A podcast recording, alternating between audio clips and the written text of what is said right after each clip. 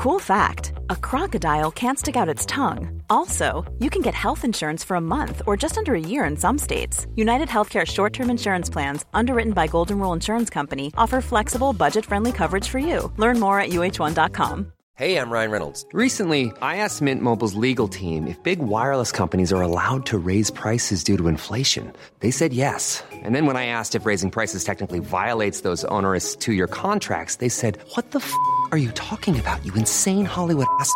So to recap, we're cutting the price of Mint Unlimited from $30 a month to just $15 a month. Give it a try at mintmobile.com slash switch. $45 upfront for three months plus taxes and fees. Promoting for new customers for limited time. Unlimited more than 40 gigabytes per month. Slows. Full terms at mintmobile.com.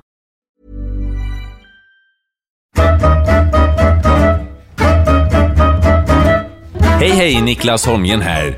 Den här veckan handlar det om en riktig Örebro-profil.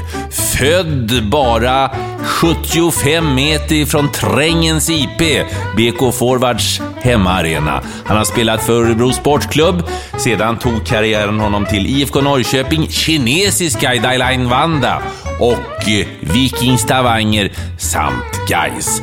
Numera arbetar han som expertkommentator i TV och skriver kröniker och artiklar för eh, Närkes Allehanda och Dagens Nyheter. Det handlar om den tuffe mittfältaren Pelle Blom. Innan vi tar och lyssnar till Pelles historia så vill jag bara säga att det går utmärkt att komma i kontakt med mig via Twitter, Niklas Holmgren, Facebook, Holmgren möter eller hemsidan niklasholmgren.nu. Pelle Blom, god lyssning! Per Arne Pelle Blom, född den 10 februari 1967 i Örebro. Tjena Pelle! Tjena, tjena. Här sitter vi mitt i Örebro med, med utsikt över Bern Arena. Ja, Ja. tänk det. Det passar mig bra. Va? Ja, ja. ja, men Örebro betyder mycket för det har jag förstått. Ja, jo men det gör det. Eh, Det är en hatkärlek, är det väl kan man säga. Det, är, det finns mycket negativt, men det är ju liksom eh, mina rötter. Och rötter är någonting som jag tycker är väldigt spännande. Identitet, rötter och var man eh, kommer ifrån. Det är något som jag återkommer till hela tiden i många olika sammanhang. Så att på så sätt så, så är det hemma. Men eh, jag skulle inte kunna bo här och inte göra, liksom vara här varje dag i veckan. Jag, jag har ju ett perfekt jobb på så sätt att jag får röra mig mycket. Varje gång jag kommer hem så känns det bra, men det är lika skönt att åka iväg. Har Örebro någon speciell identitet? Intressant fråga, för det är vad hela Örebro har brottats med nu i de senaste fem åren egentligen. Och eh, det är ju, varje stad brukar ha någon typ av slogan och sånt där och det är, det är bara fånigt för det blir bara fel. Alla städer liksom kan man lägga in på samma slogan egentligen, vad man än har för slogan, för det är alla städer ute efter samma saker. Men det har faktiskt varit en intressant process här där man egentligen kom fram till någonstans att Eh, om, du, om du skulle liksom gå in och titta på Örebro stad så står det oftast Rebro. Står det. Och då är det egentligen att du får lägga in din egen bild av vad du tycker att Örebro är. Så teoretiskt skulle det kunna vara att jag lägger in en fotboll om jag tycker att det är en fotbollsstad eller om någon annan tycker att det är musikstad. Förebro då? Ja, Förebro. Ja, ja, men lite sådär. Så det är liksom det som är själva bilden. Så det där har varit ett omfattande arbete som, som jag faktiskt har varit inblandad lite i, i olika sådana små grupper där man har fått komma med synpunkter och suttit och diskutera. Så att det är faktiskt en, eh, någonting som jag är rätt intresserad av, just det där, får jag säga. Ja, för du är ju en Örebro-profil. Du, du eh, syns, och, syns i stan, du, du skriver, eh, eh jag har skrivit för NA, Närkes Allehanda och du, du föreläser. Eh, ja, du, du, är förknippad med Örebro, har spelat i Örebro, uppväxt och född här naturligtvis. Men, men, så det, det är rätt mycket Örebro kring Pelle Blom. Ja, men det blir ju det i och med att jag har tagit den platsen som jag har gjort när jag bor här. Jag gillar ju att engagera mig så. Och, och i och med att jag har ganska breda intressen och ett samhällsintresse så innebär ju det att jag liksom någonstans har, har blivit eh, en sorts Örebro-profil. Och kanske framförallt den krönikan jag skriver en gång i veckan numera som är... Från början skrev jag gärna skrev jag sportkröniker, eller fotbollskröniker. Men att skriva Ja, då var det väl varannan vecka tror jag vid den tidpunkten. Men det blir ganska begränsat efter ett tag i en stad när man skriver kanske mest allsvensk fotboll eller toppfotboll.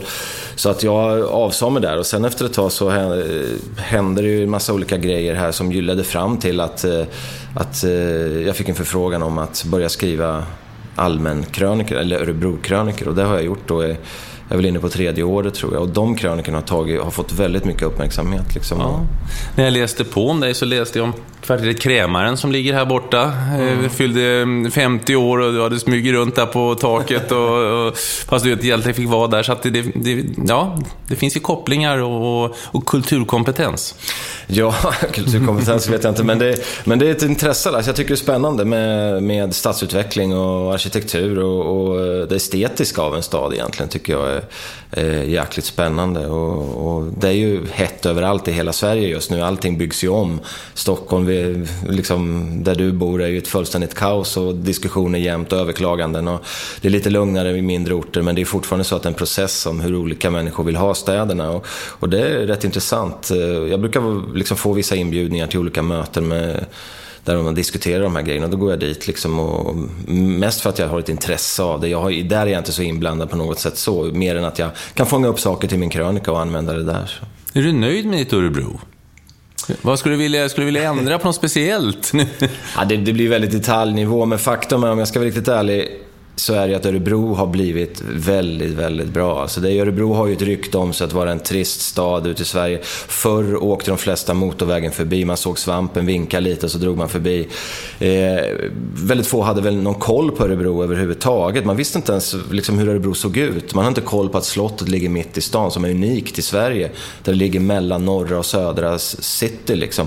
Och, eh, men, men det har varit, alltså mentaliteten har varit väldigt så här du får inte vara någon. Kommer man att ha åsikter så blir man nedbankad. Eh, mina första år som fotbollskrönikör här när jag började på Örebro-Kuriren det var ju liksom, jag fick mycket skit för att, alltså just det här att ta plats och, och, verkligen våga tala om vad man tycker och tänker. Det var ett jäkla liv emellanåt. Faktum en bland de första åren så skrev jag någonting om Socialdemokratiska partiet här och ÖSK som satt i bastun Eh, och klappa varandra på ryggen. Och, och där brann ju till och kommunalråd och eh, hela partiet hoppade ju på mig. Jag fick ju så mycket mail och det smattrade till. Vet du, de ville bli avskeda mig. Han ska inte få skriva ett ord till. Och så här. Men, men det, det, är väl det som har gjort att jag har nått fram också i slutändan. Att jag har varit konsekvent och skrivit vad jag tycker och till slut så börjar folk känna liksom, fasiken, han står ju för vad han tycker och det är inte bara någon, någon, någon sorts eh, rubrikskapande utan här ibland, ibland är det ris, ibland är det ros. Vad är Örebro känt för tror du, utan utanför Örebro?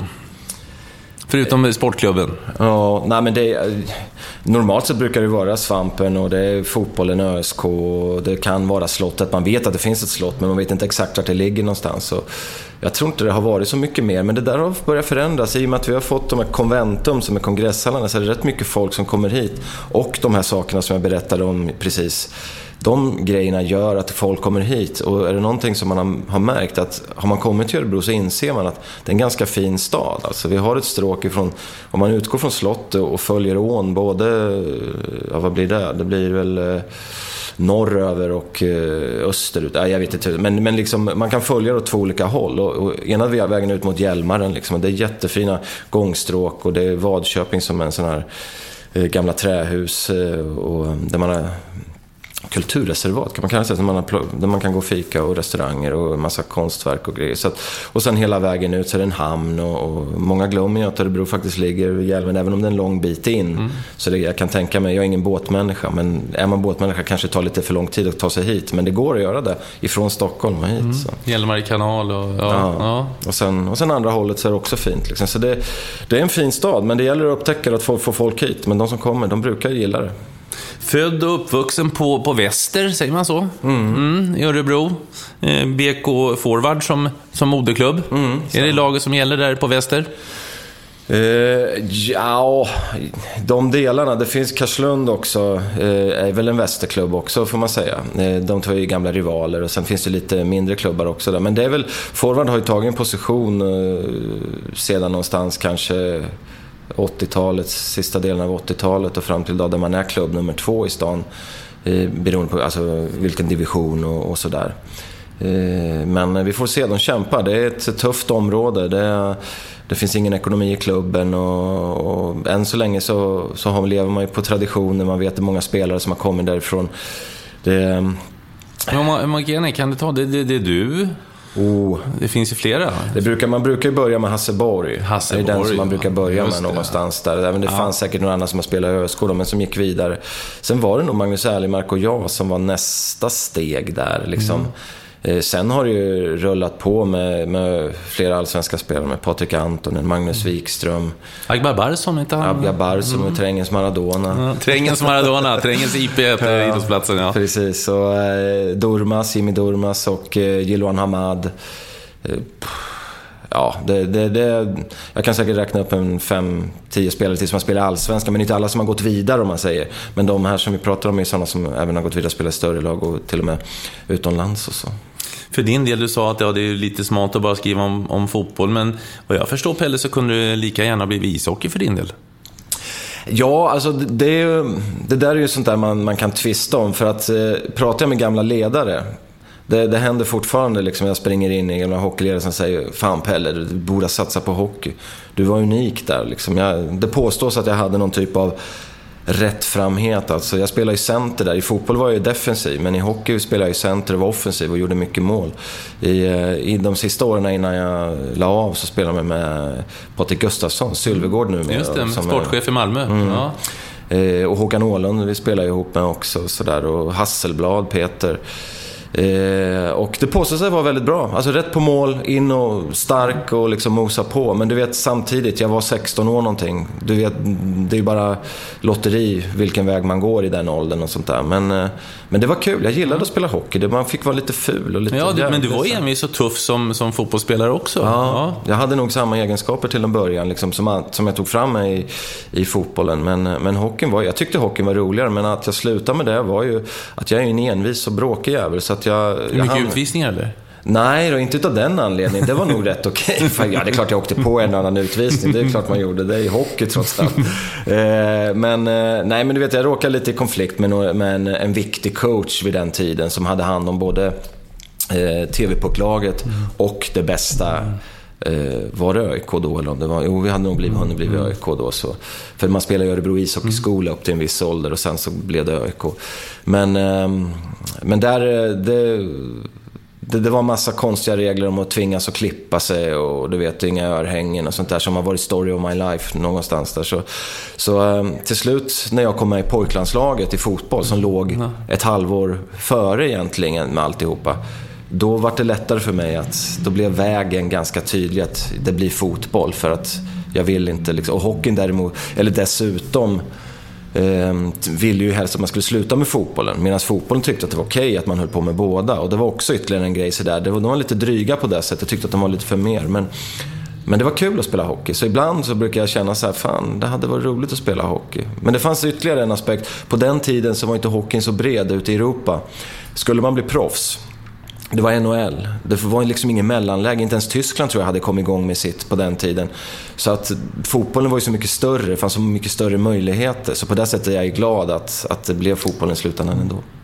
Har du, har du varit egensinnig i skolan och i idrotten hela... hela för det här med örhängen, jag kommer jag skojade med dig första gången. Jag ska du ha på det där? Och jag fick en blick så att jag vågade aldrig skoja. Det var inte meningen liksom. Men, men, men, Nej, men det var du, allvar. Du, ja. du råkade ut för ungefär eh, 30 års, eller vad, 25 års, eh, ja, massa folk, du vet, eh, gam, gamla ideal och, och, moral där man liksom ska vara välrakad och fin. Jag har inget emot rörhäng, jag säger det nu så det är klart. Det var, varför skulle det vara inte Ja, roligt? nej, men du trampade lite snett där på det sättet. Det gjorde du ju. Det, Så är det ju. Men det, det, jag är känslig på det grejen. Jag har ju fortfarande örhängen. och Liksom, man är snart 50 bast och många tycker man är patetisk på det. Men det är en identitet liksom. Jag har, på den tiden hade jag väldigt långt hår också. Det var ju väldigt känsligt också, sådana saker. Det, alltså, det var ju TV-pucken, lumpen, pojklandslag, eller juniorlandslaget. Eh, Lars-Oskar Nilsson, en gammal ledare som ville tvinga mig där. Alltså det, det har varit hela tiden. Sen när jag kom till Kina och började spela i Kina, då var det ytterligare en gång. Så att det har liksom varit fyra, fem gånger i min karriär i olika sammanhang så har det varit sådär. Och då kan man ju tycka, men vad fan, klipp det och ta bort det där. Hur jävla viktigt är det? Men du vet, är man då envis och, och, och inte vill att folk ska bestämma över en hur som helst, då, då vägrar man. Har du ångrat att du har varit envis någon gång? Att du skulle liksom, äh, låt det passera, det är inte så viktigt. Har du liksom tänkt på, fasiken, varför tog jag strid där? Eh, Ja, det har jag nog gjort i det lilla, men jag vet inte om det är någonting som egentligen har påverkat mig sådär väldigt mycket. Egentligen har det varit tvärtom. Jag tror, att, jag tror att jag har fått väldigt mycket respekt för att jag har stark integritet och att jag liksom, mig trampar ingen på. Jag menar, det stora testet var ju egentligen i Kina, där jag egentligen i slutändan slogs med kinesiska kommunistpartiet. För att, för att besluten tas ju högst upp mm. där. Och där var jag tvungen att klippa mig. Sen så ville de väga mig. Jag fick ha tofs först vid första matchen tror jag. Och andra matchen kom det hårfrisörer och, och eh, med, med, vad heter det, och börja kamma in håret och hårfön och massa spray. För grejen var den att håret fick inte ligga på axlarna. Det var det som var regeln. Det fick inte vara så långt där.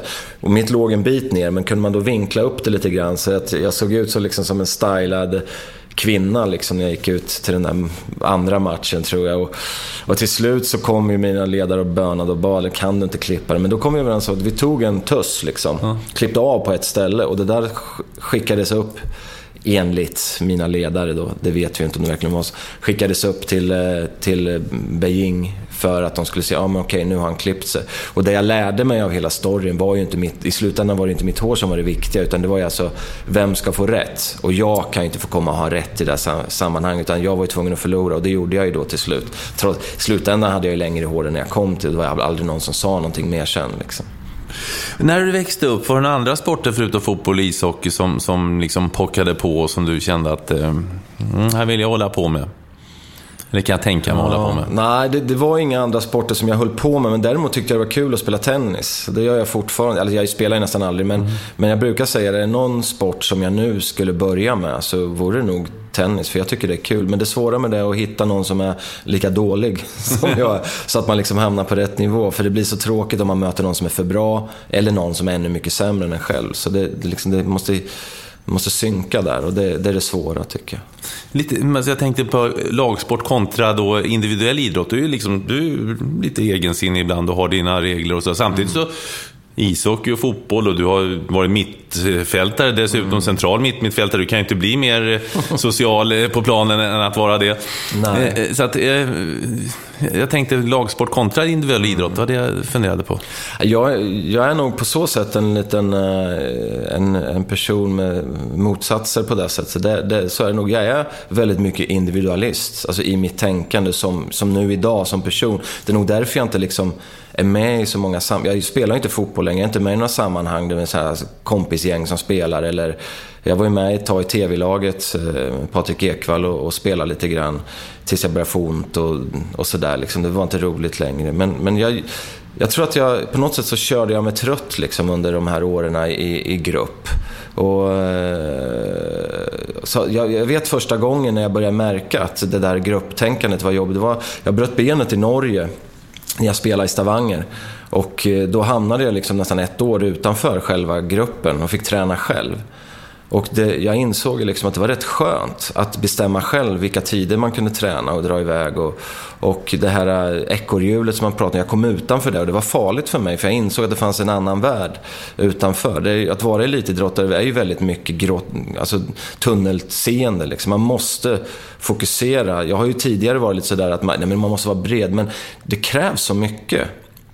Det kan vara bra att vara intresserad av andra saker, självklart. Och sådär, men, men just det här att, att att hela tiden underkasta sig det här. Alltså det är träning, det är äta rätt, det är, laget ska vara där vid den tiden. Det finns alltid någon som talar om för Du är ett vuxet barn, är det ju, när man är i en grupp.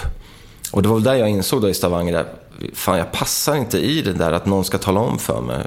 Jag hade gjort det hela mitt liv liksom, någonstans. Eh, så att där, där blev det liksom en wake-up call för mig. Men samtidigt så ska jag vara ärlig och säga att jag har aldrig varit sån att jag liksom när jag väl har varit ett fotbollslag eller ett hockeylag så har jag varit extremt lojal. Eh, och tränare och, och, och lagkamrater som ger mig ett förtroende så sviker jag aldrig ett förtroende. Jag ger alltid mitt bästa. Jag skulle kunna ge ett brutet ben för en, för en lagkompis och en tränare som ger mig det förtroende. Så jag, jag har nog alltid varit väldigt bra, lojal att ha i ett lag, trots den här grejen. Eller tack vare, jag vet inte, det beror lite på. Jag har ofta fått, eh, trots att jag inte har velat, så har jag ofta fått en typ av ledarroll, liksom lagkapten eller spelarråd, föra, föra lagets talan.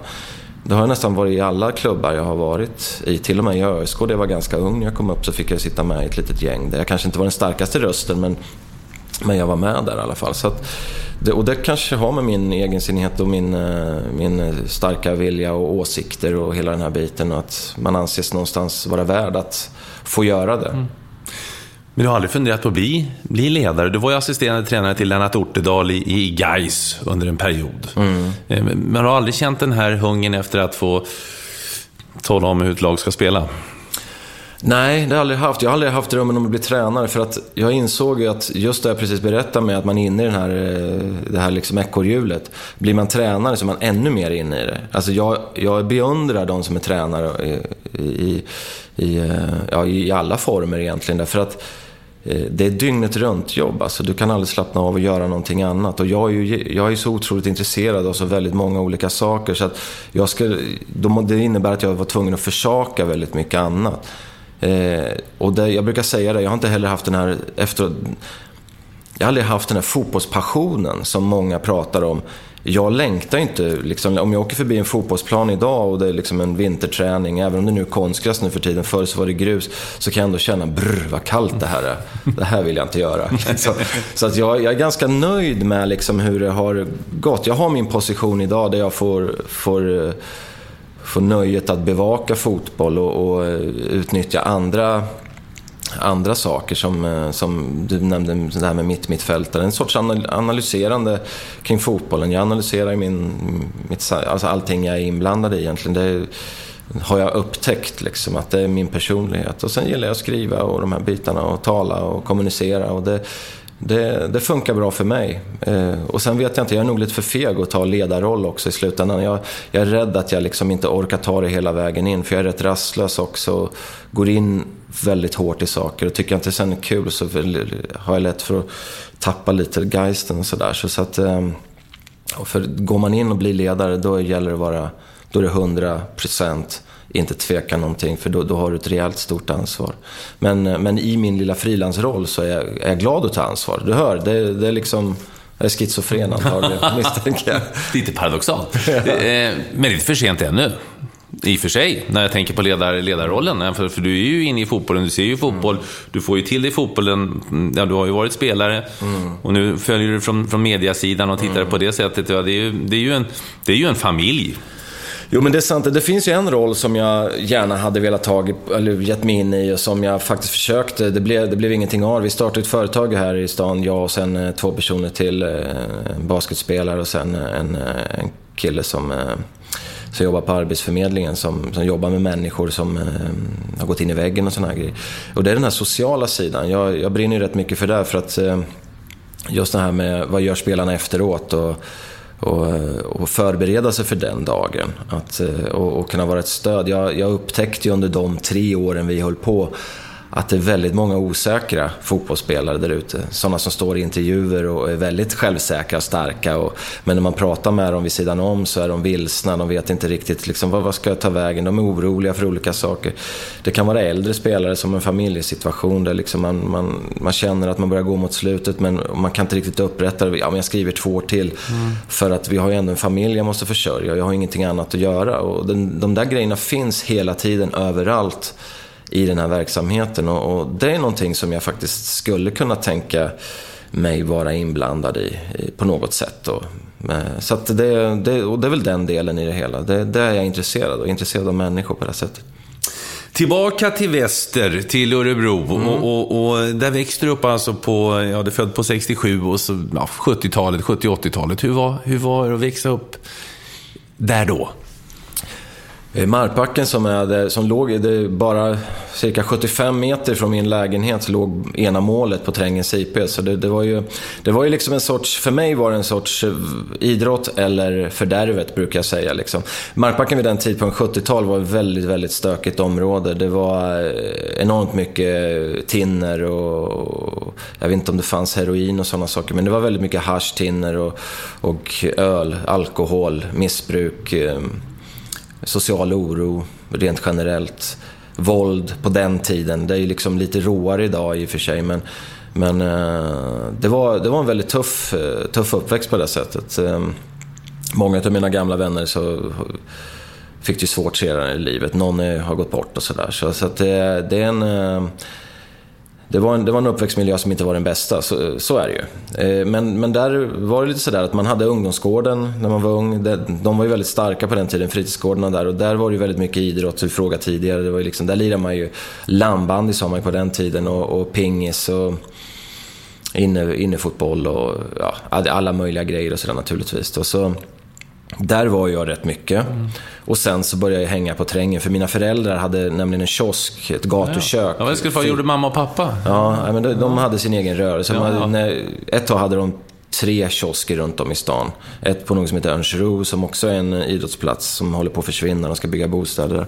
Och sen en på norr på stan och sen så var det den här gatuköket som var det största då. Mm. Precis vid, och där i princip så de jobbar ju jämt hela tiden så att det, jag hade det ganska fritt vid den tidpunkten då. Och då blev det att man hängde en hel del där nere vid hockeyplanerna och kollade korpenbandy och hoppades på att de skulle köra, skjuta över bollar och puckar mm. så man kunde sno med sig hem liksom, i snöhögen och sådär. Så, så, att, eh, så det var ju liksom de här två världarna. och, och jag brukar ju säga det, jag brukar föreläsa ibland om de här grejerna. Och jag hade ju en period där ifrån 13 år till 15 år när jag kom med i pojklandslaget där jag, där jag söp jävligt mycket faktiskt. Jag var jämt ute och drack och partajade och hade liksom och, Det var rätt stökigt under en period vid den, vid den tiden. Och, och eh, jag prövade aldrig några andra värre grejer, men det, men det var rätt mycket alkohol. Och, och där Man säger att fotbollen räddade dig på något sätt, att det gick så bra där? Ja, nå, någonstans, i alla fall en, sån, en sorts, mm. när man skriver en sorts efterhandskonstruktion så var det ju fotbollen definitivt. Jag tror att jag var rätt stark även där i mitt psyke. Jag, tror, jag märkte liksom, jag hade ju mina kompisar, men när det började, jag började liksom, det började kännas fel efter ett tag. Liksom, att det här håller inte någonstans. Och, och i samma veva, så jag brukade sommaren 80 två måste det vara, så gick jag ifrån att vara en, en pojklagsspelare, ganska hyfsad pojklagsspelare, en bland de bättre i laget, men inte den bästa, till att komma med i Närkelaget och så elitpojklägret och så kom jag med i pojklandslaget. Och vi var borta först på eh, när, eh, Nordiska mästerskapet och sen var vi på någon turnering i Ungern. Och det, hela den här tiden blev väl, jag skulle tro att det var en tre veckor, kanske en månad. Och det var ju liksom mitt i sommaren någonstans där. Så att när jag kom hem ifrån den där resan så var jag totalt förändrad. Det var ju liksom någonting helt, någonting helt nytt liksom som hade öppnat upp sig. Och, och då när jag kom hem så fick jag direkt gå upp i juniorlaget och sen så innan säsongen var slut så gjorde jag debut i B-laget, BK Forward. Och då var jag 16 år. Forward låg då i det som idag är division 1. Gamla division 3 då. Och sen så vart jag uppflyttad i A-truppen under vintern och sen gjorde jag debut 83 när serien började igen. Så det gick ifrån att alltså vara en, en pojklagsspelare till att bli A-lagsspelare under ett halvår där. Liksom. Där hände allting för mig. Och sen så fanns det inte så mycket annat än fotboll egentligen från och med den, den stunden. Då. Och det rullade på som sagt. Du berättade om eh, A-lagsdebut. Kommer du ihåg din seniordebut? Jag är inte... Nej, inte helt säker. Jag, jag, jag undrar om det inte var Ludvika hemma, 83. Jag är inte helt säker, men jag tror att det kan vara det. Ja. Och sen eh, var du kvar då i BK Forward fram till 1988. Mm. Då stora, starka, storebror i stan, Örebro Sportklubb, mm. ville ha Pelle Blom. Ja. Hur gick det till? Och det måste ju varit en himla ära för en Örebro-kille. Ja, det var det absolut. Men, men det, det, det var faktiskt lite... När man spelade forward på den tiden, alltså 87-88, så var vi antagonister. 86 så var ÖSK på väg att åka ur division 1. Och det innebär, vi gick ju upp med forward till 87, så där hade det faktiskt kunnat vara, 87 hade det kunnat vara så att forward var bästa klubb i stan. Och, och vid den tiden, och jag tror att ÖSK klarade sig på att Västerås släppte in något mål i slutet, så det var inte ens på eget bevåg. Eh, men sen hade vi aldrig kunnat konkurrera ändå för ÖSK för starka, men det var ändå en häftig tid där. Så där fanns det ju en sån sorts antagonism stark. Och på den tiden, forward och väster och ÖSK, det var ju som hund och katt. Det är en helt annan tid. Liksom, styrkeförhållanden var ju annorlunda på det sättet. Det, det var ett tag som forward faktiskt trodde att man skulle kunna konkurrera. Eh, men sen, så 87 tror jag vi kom femma eller sexa i, i divisionen och ÖSK kom tvåa tror jag. Och sen 88 så gick de upp och gick upp och då hade vi en tung säsong med forward. Och under den här tiden hade det varit många lag att kolla på terrängen. Så jag, hade, jag var ju lite besviken. Jag hade ju hoppats på att få komma till Allsvenskan tidigare. Så jag trodde lite att loppet var kört. Så jag hade tur att ÖSK gick upp, faktiskt. Och då var ju Roffe Zetterlund tränare och eh, till 99, 89 då så så eh, då hade han sett oss under hela 88 och vi hade mött varandra och sådär. Så då ville han ha mig och Magnus Erlingmark samtidigt. Jag kan tänka mig att Roffe Zetterlund, jag såg kanske lite sig själv där. Ja, det är möjligt. Som spelartyp ja. så kan jag nog tänka mig. Jo, men jag vet att han gillade mig. Mm. Det, det, vet jag. Sen att det blev en massa kontroverser mellan han och mig där senare som gjorde att jag lämnade ÖSK. Det, det är en annan story, men, eh, men han gillade mig, den spelartypen. Det vet jag att han gjorde. Liksom. Jag gav allt i allt. Och som jag sa tidigare, liksom att jag, jag gav tränaren allt och de gav mig förtroende.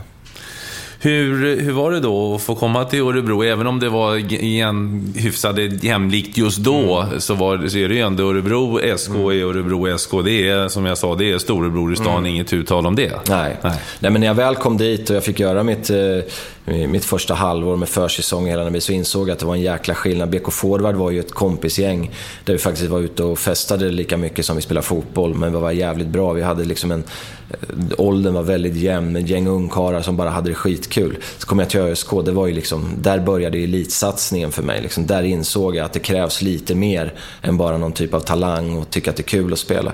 Eh, så det var stenhård träning med Roffe, han var ju känd för liksom att löpa mycket och sådana här. Så att jag fick och jag var ju ganska fet när jag kom dit. Jag hade, tror jag hade haft tre veckor i USA, käkat pizza, druckit bira liksom. så att eh, när jag kom dit så fick jag köra stenhårt.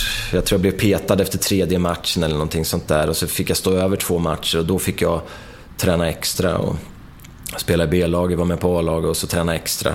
Och sen kom jag tillbaka och fick vara med igen och efter det så spelade jag i princip alla matcher när jag inte var avstängd och sådär. Och det var stort.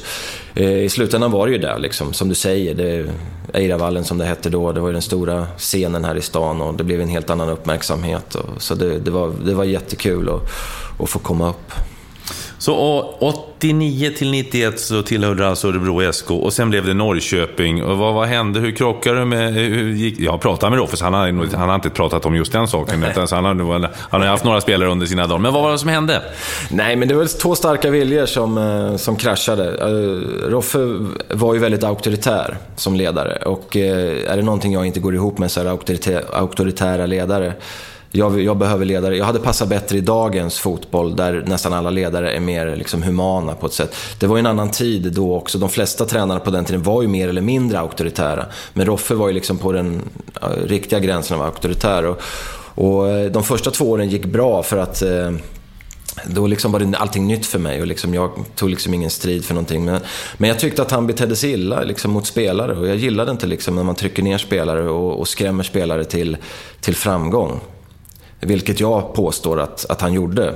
Det finns säkert olika åsikter om sådana där saker. Man har ju så faktiskt olika åsikter eh, med, med, sånt. Så att, eh, jag, jag pallade inte längre och jag började ta strid för det där. Och sen sista året jag gjorde så värvade ÖSK Hasse Holmqvist från mm. Italien.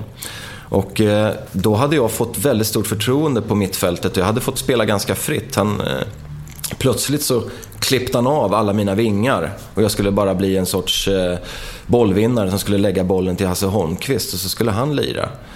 Och då tröttnade jag på en gång. Alltså det, det var inte, jag ville inte bara vara någon jävla eh, vattenbärare på det sättet utan jag ville utveckla mig själv som spelare. Så, att, så det var liksom starten på alltihopa och sen så vi såg väl han att jag inte gillade det där och så blev det liksom en massa, en personkemi som inte fungerar i slutändan. Det är fortfarande så, jag brukar säga det, Roffe, utan Roffe så hade jag säkerligen inte haft den här elitkarriären för han visade mig vad, vad, eh, vad hårt arbete och elittänkande kräver.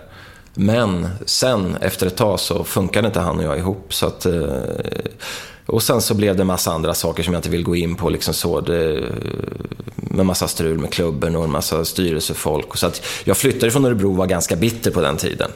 Och det är det jag hade emot mig när jag flyttade tillbaka och började skriva igen, för alla trodde att jag var tillbaka bara för att hämnas. det, var, jag hade, det var rätt jobbigt till att börja, just beroende på det. Alla sa det hela tiden, ja men Pelle han, han bara vill jävlas och sen sänka ÖSK liksom. Um, men, men jag flyttade dit. Eh, jag, jag sa, det var faktiskt till och med så att jag, eh, jag tog en ren chansning. Jag ville inte vara kvar i ÖSK för jag pallade inte. Jag mådde dåligt i princip varje dag jag gick till träning. Jag hade fan magsova på väg att få. Jag var jämt orolig när jag gick ner sista året, sista halvåret. Beroende på att jag visste att det var liksom konflikter. Eh, och i slutändan så var det min den här integriteten som vaknade till igen. Så jag gick upp till, eh, till dåvarande ordförande och sa jag att jag, de ville erbjuda mig ett nytt kontrakt för kontraktet gick, gick ut. Och då sa jag att jag vill inte spela kvar i ÖSK, vare, vare sig ni vill ha mig eller inte. och sen hade jag inget annat. Jag hade inget, det var inga andra som hade hört av sig till mig då vid det tillfället. Utan jag bara sa upp mig och liksom på vinst och förlust. Eh, sen gick det, jag vet inte, kan ha gått en eller två veckor, kanske tre veckor. Och, och jag kände liksom, det här kommer gå åt helvete. Jag, det Vad hade du för planer då? Ska du vill du göra något annat? Nej, nej, nej. Jag, jag ville bara För du var ju heltidsproffs då? Nej, det var man inte. Nej, inte Vad gjorde, vad gjorde du mer då? Jag jobbade på resebyrå. Resebyrå? Jaha. Så, att, eh, så det var ju, det var inte förrän Norrköpingstiden jag... Fast man, alltså, lönemässigt var man inte heltidsproffs ändå, men då valde jag att bara spela fotboll. Men, men, ehm, nej, men det gick den här... Jag, jag tog bara en chans, alltså, för jag, ville inte vara, jag visste att jag skulle inte palla vara kvar i den miljön. Och i det fallet så, så tog jag beslutet att jag tar mig ut härifrån och så får vi se vad som händer. Och i slutändan när det hade gått en liten stund så började jag bli orolig och tänkte att det här blir nog att jag får nog flytta tillbaka till forward, för där var, var man ju alltid välkommen. Men någonstans där, så när jag kom hem en dag så, eh, telefonsvararen så hade en, eh, en representant för Norrköping ringt och eh, sagt att de ville träffa mig för att de var intresserade av mina tjänster. Så det, Det var Thomas Nordahl, Sören Kratz, tiden var det Kent Karlsson, vilka var det? Sanny Åslund. Sanny Åslund, var det Sanny då? Första året när jag kom dit, var han som värvade mig Mm. tillsammans då med, med dem i klubben och klubbledningen. Tommy Wiesel misstänker Mm. jag var inblandad och, Mm-hmm. och vad det kan ha varit mer. Så att, eh, Norrköping hade ju ett, ett otroligt bra lag. Men nästan alla var tekniska, offensiva spelare som ville göra det snygga. Och de, och de ville ju behövde ha en bollvinnare. Så det var ju lite sådär att när de ringde till mig så sa de i princip vi behöver en grisig bollvinnare till vårt lag. Och som jag nyss sa, jag var det var inte den bilden jag ville ha. Men jag kände att jag går dit, för det, jag har ingenting annat. Liksom. Och, och Norrköping var ju då en av Sveriges starkaste Ja. klubbar. Det var ju, de kom ju från, ganska nyligen hade de haft ett SM-guld. och- 89 vann de väl SM-guld? Ja, och hade kommit tvåa varje år efter Vad det. hade du? Lasse Eriksson i målet, va? Var det inte så då? Jo, Sulovato Sulovato var- var från Hammarby också. Jonas Lind, Jonas Lind, ja. eh, Kalén, Janne Kalén. Brollan, var han? Han hade lämnat? Nej, han hade han, lämnat. ja, han hade ju lämnat. Han var ju bara där en kort stund. Johnny Rödlund. Johnny Rödlund. Var Janne Hellström, spelar han fortfarande då? Ja, Jan- Janne Hellström, eh, Patrik Andersson förstås. Tor-Arne Fredheim? Fredheim var där första året, men han bröt armen och sen så flyttade Det var ju en han. bollvinnare också. Ja, Ja. en jätteduktig Ja. spelare var han. Eh, smart som fan var han. Men, eh, men han bröt, bröt armen och sen satsade inte Sanni på honom. Och, eller om det var Kratz när han kom, för han, Kratz kom ju andra året. Och, så han gick ju därifrån. Vi hade, för 92 när jag gick dit... Och Jan Eriksson, var han... Ja, Jan Eriksson Han var kommer från. AIK då. Var det inte som en väldigt... Han hade kommit året innan, tror jag. Ja, just det. Och Det var, det var lite tumultartat då när han... Ja, det var bytte- väldigt livat Ja, var det. mm. Det var ju riktigt livat var. Eh, vad hade vi mer? Kuznetsov på, på mitten som är kanske den bästa fotbollsspelaren jag spelar med. Sen kom ju Marovic, Slobodan Marovic, Mm. vänsterbacken eh, som kom från Röda Stjärnan, hade ju vunnit Europacupen. Eh, som var otroligt fin kille. Och Han hade bra. spelat med Bojans farsa, Djordjic. Det vet jag inte. Det är väl inte omöjligt att han har gjort det. Det skulle jag kunna tänka mig Nej, att han har gjort. du, hann aldrig spela mat? Alltså jag? Nej, nej, ja, ja. nej, jag, Nej. nej. jag gjorde inte det. Han var tidigare. Han var tidigare, Mm, ja. var tidigare. Ja. Alltså det, vi hade ett otroligt bra lag då och, jag skulle då vara någon typ av, um, bryta av det där eh, laget lite grann. Men, men sen blev det så pass lyckat så att de insåg att jag kunde vinna bollar och passa en boll faktiskt och vara kreativ. Jag har aldrig varit någon dribbler, det har jag inte varit. Jag har varit ganska långsam, men en smart spelare som, som ser ytorna. Så att det, Norrköpingstiden brukar jag, liksom, 92-93 brukar jag lägga fram som mina två bästa säsonger i, i karriären. Och sen rullade det på, eh, rullade på, men det, det blev några säsonger. Så 1996, då blir du proffs i Kina. Vilket du också har skrivit en bok om. Och, eh, eh, pionjärer, i mittens, eh, pionjärer i mittens rike. Eh, och det var lite dubbeltydig boktitel tycker jag. Alltså, du är ju mitt mittfältare i mittens rike och sen är mittens rike som Kina kallas eh, för. Jag antar att du hade tänkt ut det. Ja, det är klart. Eh, Ja, berätta. För att det, det var ju inte... Det var, det var, ni var ju några stycken som, som, som for iväg. Som någon, Fjällström hade väl varit iväg något år, va? Eller hur var det? nej, nej. han, var, han var efter Nu dig. ska vi ha, nu ska vi ha sakerna rätt. Nu tar vi om det från början. Du får iväg till Kina 1996. Berätta. Ja, det, det här är, ju- du får göra en egen, egen poddsändning av den. Nej, men det är en väldigt lång story, men jag ska Jag har ju försöka... läst din bok och köpt din bok Ja, till och med. Så att, men jag måste ju... Ja, men självklart. Ja. Nej, men jag ska försöka göra det. Att, eh, 95 på hösten, så vi fick ju kvala oss kvar med Norrköping mot Gais 95. Där rämnade ju alltihopa och Norrköping har inte kommit tillbaka förrän i år egentligen på allvar. Om man ska vara riktigt liksom hård. Ehm, eh, Och där kände jag att det var dags att, att, röra på mig. Men eh, jag visste inte riktigt vad jag skulle göra. Sen plötsligt en dag så fick jag ett samtal av en eh, person, en, en, eh, en affärsman egentligen, i, som ringde och, och, frågade om jag var intresserad av att åka över till Kina och provspela. Och det, jag menar, vid den tidpunkten, 96, så pratade man inte så mycket om Kina. Den här boomen vi har sett, liksom, den, den fanns ju inte, var inte ens nära. Det var bara de som hade verklig insikt i förändringarna i världen som såg det där. Eh, så jag kände liksom, Kina, nej, det här är nog någon som driver med mig. Jag var helt säker på att det var någon som drev med mig. Men så fortsatte den där personen att ringa lite grann och, och det visade sig att han, eh, man skrev upp sig på transferlistor på den tiden. Jag hade ju ingen agent utan eh, och då hade han sett mig på den listan och, och, tyckte det var spännande. Så att eh, någonstans frågan och till slut så kände jag, ja men jag åker med på den där resan. Jag har aldrig varit i Kina. Det vore ju skithäftigt att åka till Kina. Jag menar, jag tänkte inte så mycket på att jag skulle bli proffs där, utan det var mer ett äventyr att åka iväg. Så vi åkte iväg. Eh, till slut så hade han fått ihop, fått ihop Alltså den här personen gjorde affärer med eh, Dalian Vandas ägare som Wang Jianlin, ja. som numera är en av Kinas mäktigaste personer, rikaste personer, som försökte köpa Southampton. Och gick in i någon spansk klubb som jag inte kommer på här nu, men som är inblandad. Han är alltså så mäktig och superrik så det förstår man inte, Nej. den personen just för närvarande. Han ägde klubben eh, Vanda Group. Och alltså företaget är där. Och de gjorde affärer ihop och det var så de började diskutera, kan du ta hit några spelare? Och eh, då var det jag och Magnus Gustafsson som eh, gamle Gais-spelaren och som spelade i IFK Göteborg ett år. Eh, Erka Petteje. Joel Cedergren som är tränare för GIF Sundsvall idag var med. Patrik Svensson då som, som heter Patrik Engberg tror jag numera. Är vi fem stycken då va? Mm, vi åkte över på ett provspel och var där i kanske en vecka.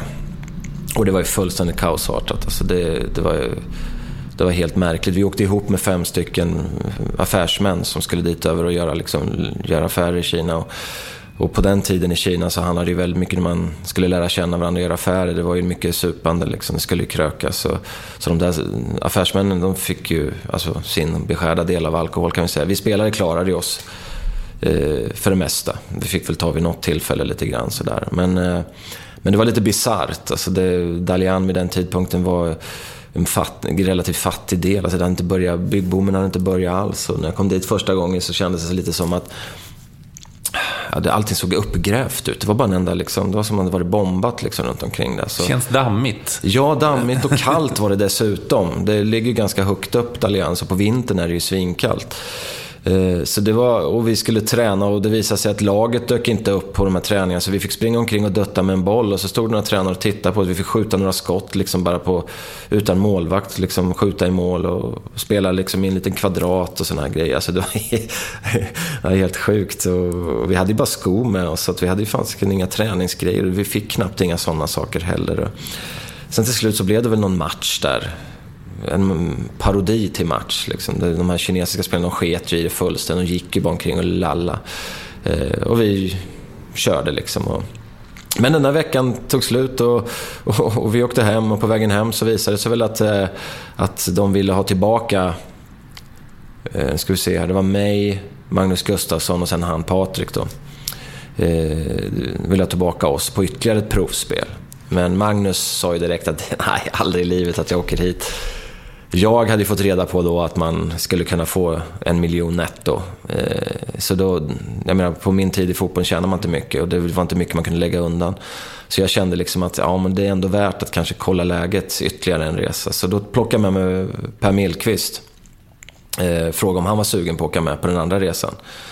Så då åkte vi dit ytterligare en provresa och den eh, åkte vi direkt ner till södra Kina. Och det var ju lite roligare för då spelade vi en, en träningsmatch mot eh, Kongsvinger. Mm eh, inför ja, uppskattningsvis 30 000 i en liten håla någonstans som hade byggt upp en jättearena. Annars var det bara låga, du vet, stenhus. Såg jättefattigt och dammigt och grusigt ut. Och, eh, men plötsligt så var det en stor arena där och det, var, och det var väldigt mycket folk på matchen. Och där, jag var ju otränad, jätteotränad. Men vi kom ut där och Kongsvinger trummade på med sitt fysiska spel i första halvlek och ledde med 1-0 och jag var helt värdelös var jag faktiskt den, den första halvleken. Jag spelade i en offensiv mittfältsroll. Men tränaren var smart. Han såg liksom att det där är inte riktigt hans position. Så till andra halvlek så flyttade han ner mig i en, liksom, i en diamant defensivt. Och eh, andra halvleken var ju liksom magiskt. Allting gick Vad är rätt. ni för tränare? Xi Jinping. Ja, eh, hur, hur förklarade han, bara för ordningens skull, att du skulle gå från att vara offensiv med mittfältet? Vilket språk gjorde han det på? Ing, han, vi hade ju en tolk med. Så, så tolken, eh, som jag kommer ihåg, bara... Eller nej, det hade vi tusan inte. Vi hade ingen tolk. Vi hade inte hunnit fått tolken. Jag misstänker att han bara liksom gick och pekade på pappret att du ska spela där nu då. Så att eh, jag fick flytta ner. Ja, men det stämmer. Vi hade en gammal målvaktstränare som höll på och lärde sig engelska och började titta i en bok för, för att liksom jämföra ord. Så var det ja. Eh, men i alla fall, han pekade att du, du ska ner dit. Så han såg väl liksom fotbollsspråket då, att det här fungerade inte i den rollen där jag var. Så att i andra halvlek så gick det jättebra. Jag spelade jättebra. Det gick bra för alla oss svenskar. Jag, jag gjorde två mål. Det var enda gången i hela min karriär i en A-lagsmatch som jag gjort två mål. Och det andra målet är, jag var så trött någon gång under den här matchen så att det måste ha varit 35-40 meter ifrån mål. Så var det ett läge det blev en kontring. Men jag var så trött så jag visste att jag skulle inte orka springa. Och Per Mellqvist stod och skrek på högerkanten. Han ville ju ha bollen för han hade blivit fri. Men jag, jag skickade bara på bollen. Jag tänkte jag måste iväg med bolljäveln alltså. Och det blev du vet en sån här... Den, rätt upp i luften och så störtdök den ner under ribban. Det blev ett drömmål. Hela arenan stod bara upp och skrek. Och efter det så ville de ha mig, kan jag säga. Så, att, eh, så när vi åkte därifrån så, eh, så, så var det så att vi vill ha dig. Men, men det tog ett tag. Jag ville ju inte dit. Alltså jag gjorde allting för att liksom, jag inte skulle komma dit. För att det kändes... Det var du vet, maten, kulturen. Ja, ja, eh, så allt, så det, Ingen pratar engelska, du kan inte läsa bokstäverna. Nej. Nej. Och var- hur var pengarna då? Hur var de? Var det en miljon? Ja, det var en miljon. Jag, jag fick ju, lönen var, blev ju en miljon i slutändan. Men sen Fick så du det, dollar då eller? Ja, det positiva var ju att sen att det visade sig att vi fick ju rätt mycket segerpremier så att jag kom väl upp i en och en halv miljon totalt sett i slutändan. Eh, det, var, det är också en sån här märklig grej med segerpremier. Den, den minsta var 6 000 yuan, som är ungefär samma, då var det samma värde som svenska kronor ungefär. Eh, det var när vi vann mot sådana här bottenlag. Sen när vi hade toppmatcherna, jag tror det mesta jag fick var väl kan ha varit 60 000 tror jag. Så det pendlar mellan 6 och 60 000 i, i Det var ingen ordning riktigt, ni visste inte riktigt. Jag hade ingen aning. Det var upp till ägaren vad, hur bra han tyckte att vi hade varit. Och varje, varje spelare fick ju, alltså det var inte så att alla fick 60 utan det var ju alltså varje spelare fick en individuell summa. Så det var ju efter matcherna så, så samlades ju ledartrojkan, inte högsta ägaren för han var ju inte där liksom, han var ju bara på läktaren. Men han gav ju pengar då till och med. Så satt de med sådana här yuan och det fanns bara 100 seglar, sedlar. Det fanns inte större valörer. Så när man kom in på de här rummen efteråt, och du vet, det var pengar i hela rummet. Det var bara sedlar överallt. Och så kom man in och då hade de paketerat upp då liksom till... Eh, ja, okej, det här är Pelle. Och så, ja men jag har ingen väska någonting. Då var det bara, ja men upp med ungefär som man pallar, pallar äpplen. Så var ut med tröjan. Och så lastade de ner de där pengarna där och så fick man gömma dem när man gick ut. För då satt ju de andra och tittade när man kom ut. Och, eh, och jag och Patrik vi jämförde ju ofta, vi fick nästan alltid samma. Ibland fick någon mer än den andra. Sådär. Men, men de kinesiska spelarna fick ju så mycket, mycket, mycket mindre. Så det var ju liksom lite genant faktiskt, ska jag vara ärlig och säga, när man, när man kom ut ibland. Sådär. Men det var, det var helt surrealistiskt. Alltså det, under en period innan jag kunde åka hem, eh, innan vi fick växla. För man, på den tiden fick man inte som privatperson, västerlänning, växla pengar till dollar från yuan. Det var bara företag som fick göra det. Så att vi fick ju muta banken för att få, få växla pengarna. Inte muta med pengar, utan muta med fotbollar och matchtröjor och sådana här grejer. Så då löste våran, eh, våran tolk det i slutändan. Då. Men jag hade ju pengar överallt. Säkerhetsfackorna liksom sprutade i alla lådor på hotellrummet. Alltså man tänkte vi kommer bli rånade. Liksom. Det, ja, det var en mycket, mycket märklig... Hur såg det ut socialt där? Du och Patrik var ju där tillsammans. Hur såg det ut rent socialt? Hur umgicks ni med de andra? Hur, hur vad gjorde ni? Och hur bodde du? Mm, eh, inledningsvis så... Alltså det här var ju en sån här förhandlingsgrej. Vi hade ju förhandlat in att vi skulle bo på ett fint västerländskt hotell. Eh, när vi kom dit så fick vi ett skithotell. Och det var ju det här som gjorde att jag inte jag stannade mer än en säsong. Det var så otroligt mycket missförstånd och, och problematik med allting, vad vi än gjorde. Jag menar, det var problem med lönen också till en början. De försökte lura oss. Jo, Och det var ju agenterna som gjorde det, det var inte klubben. Men jag trodde ju först att det var liksom klubben som höll på och försökte lura. Men det där var en massa missförstånd som, som kändes jättejobbigt då. Men, eh, men, men vi fick bo ett halvår vid ett gammalt hotell ute vid havet som säkerligen var, hade varit väldigt fint. Alltså det låg väldigt fint. För Dalian ligger ju liksom på spetsen av en, av en landtunga så att numera är det en, en, en eh, turistort för japaner, ryssar som kommer dit och badar och solar och har roligt. Som, som en sorts Mallorca höll jag på att säga. Men, men eh, då hade man inte börjat den här, det var ganska skitigt och sådär. Man brydde sig inte så mycket om sådana saker. Man hade fullt upp med att leva och överleva egentligen. Eh, men det här hotellet, så, de var jättesnälla på hotellet men det var, det var inte speciellt trevligt och så. Och det var långt ifrån arenan och sånt där. Sen var det också så att vid den tiden så levde ju det här fotbollslaget som en grupp på ett enda långt träningsläger under hela året. Sen var de lediga någon vecka här, någon vecka där. Även, även en kille som var gift och hade precis fått barn. Han, han levde inte med familjen, han levde med fotbollen. Under det. Han gjorde sitt sista år, så sen slutade han och det kanske säkert var en sån grej då. Eh, och det ville de ju ha in oss i det där också. Vi hade tränings, ett träningsområde i en gruv, ett gruvområde en bit utanför stan.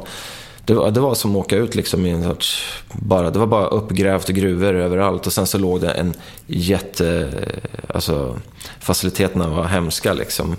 Där. Och, där, där sov vi laget många, många nätter. Och en fotbollsplan som var gropig och dålig och det var hål i näten och sådana här saker. Så hundar som stod och skällde. Som, Vad var kvaliteten då, skulle du säga, jämfört med, med eh, allsvenskan som, som du hade spelat med innan? Var det, var det liksom som du kände att wow, här, här kan jag dominera, eller var det? Alltså det fotboll är ett lagspel, så det är inte vem som helst. Man kommer inte bara dominera hur som helst om man inte är Maradona eller Messi. Nej, men du kände att tar jag mer tid med bollen här, mindre ja. tid med bollen? Nej, men det, det, det, jag kände, alltså, lagmässigt så var det ju dåligt. De var inga lagspelare och det här med taktik och, och, och tänka liksom i defensiva saker, det, det fanns ju inte. Alla skulle ju bli hjältar för det var full fart framåt.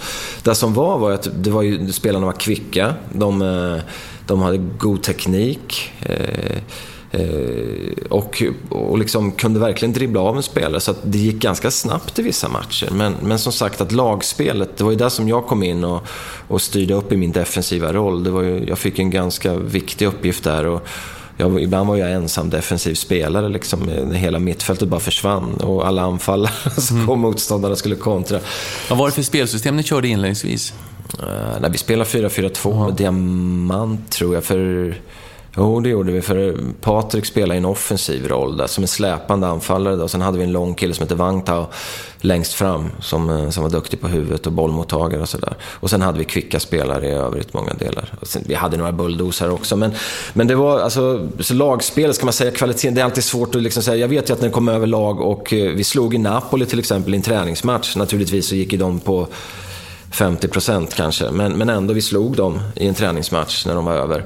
Eh, många kinesiska lag vid den tidpunkten slog ju europeiska lag som var där på tränings, i träningsmatcher. Men i en serie så hade ju naturligtvis Dalian åkt ur och, och kanske varit med i ja, kanske toppen av, eh, av superettan. Jag vet inte. Det, det är svårt. Det är, så, ja, det är svårt. Det, men som sagt, fotbollen var ju till stora delar rätt underutvecklad och sådär. Det, det var den ju vid den tidpunkten.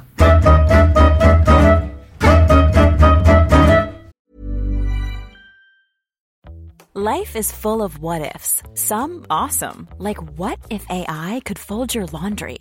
And some, well, less awesome. Like what if you have unexpected medical costs?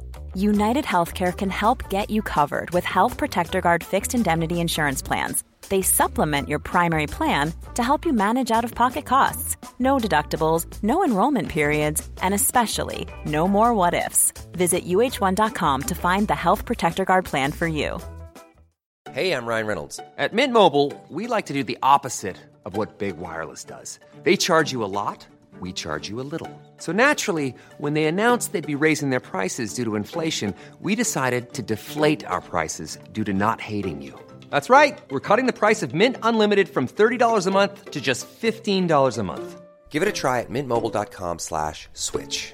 $45 upfront for three months plus taxes and fees. Promote for new customers for limited time. Unlimited more than 40 gigabytes per month. Slows. Full terms at mintmobile.com. Mom deserves the best, and there's no better place to shop for Mother's Day than Whole Foods Market. They're your destination for unbeatable savings, from premium gifts to show-stopping flowers and irresistible desserts. Start by saving 33% with Prime on all body care and candles. Then get a 15-stem bunch of tulips for just $9.99 each with Prime. Round out Mom's menu with festive rosé, irresistible berry chantilly cake, and more special treats. Come celebrate Mother's Day at Whole Foods Market.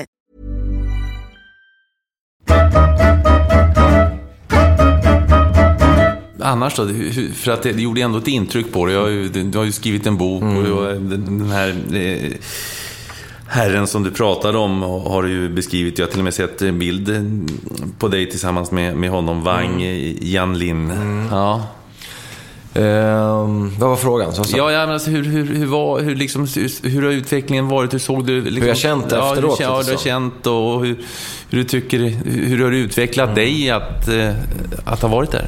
Ja, Det är, jag brukar säga det, det är kanske den tiden är min jobbigaste period i livet, men det är samtidigt den absolut bästa och mest utvecklande tiden i, i mitt liv. Jag menar, man kom, jag kom till Kina som alltså rätt bortskämd liksom, svensk. Man, man, man vet att man har allting runt omkring sig. Det, man har sin standard och man är van med sina matgrejer. Man, sådär liksom, rätt fjantig. Och jag vet ju så här, med, i backspegeln så betedde jag mig rätt barnsligt många gånger. För att, det var i och för sig för att man var, det var pressande, det var psykiskt jobbigt. Inte fotbollen för den var kul. Men allting runt omkring. Vi fick ju kämpa för allting egentligen, vad vi än skulle göra. Det var bara missförstånd hela tiden och, och vi fick inte reda på saker. Och, och som sagt, maten, det var svårt att få tag i mat till en början ordentligt. Vi levde på ris emellanåt och sådär. Eh, och du hör ju, det låter ju liksom lite bortskämt sådär. Men, men sen så... Efteråt så är det så att man ska komma ihåg att det där utvecklar mig som människa på många väldigt olika sätt. Man, att vara på ett ställe där man är helt utlämnad egentligen. Som du sa tidigare, kan inte ens, om du släpper ut mig på gatan, jag kan inte läsa mig till vart jag ska ta vägen någonstans. Jag måste på något, jag ska fråga någon, det fanns ingen att fråga. Det var i princip ingen som pratade engelska vid den tidpunkten runt omkring mig. Vi, vi fick ju en tolk till slut, men han, han var ju inte, liksom inte fastbunden liksom, runt midjan på mig och var med hela tiden. Så att på så sätt så var man ju väldigt utlämnad. Och, och sen dessutom, jag menar sen saker som aldrig fungerar. Jag vet jag har vid ett tillfälle kommit till flygplatsen och skulle flyga till en bortamatch. Vi hade boardingkorten i händerna. Sen när vi väl kom till flygplatsen fanns det ingen flygplan.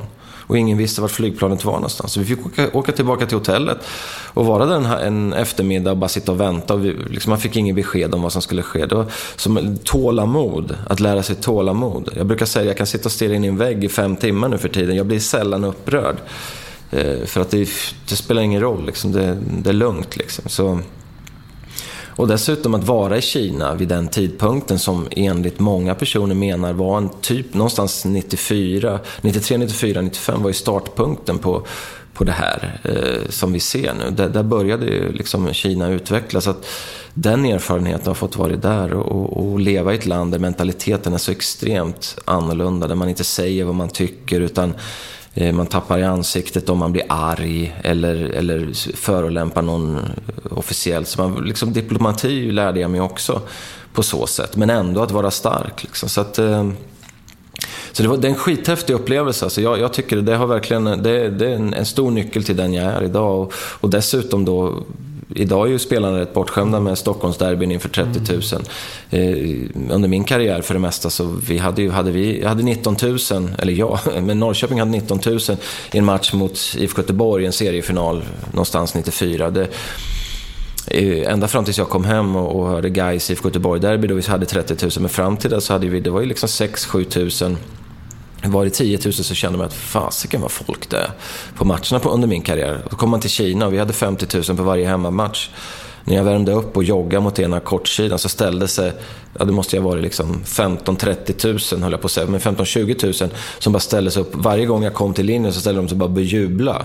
Och jag är ju rätt blyg trots att jag är rätt stark som person. Så jag, det var nästan så att jag, jag tyckte det var genant att de skulle skrika varje gång så jag började liksom snedda lite grann. Springa en annan rutt liksom. Så det, alltså det, Men det var, det var coolt och, och, och det var ju lite som att vara en superstjärna under det där året. Vi, vi hade liksom nästan alltid två tv-bolag med oss. Vi hade, det var tidningar och liksom, det var full uppmärksamhet hela tiden och ut på stan.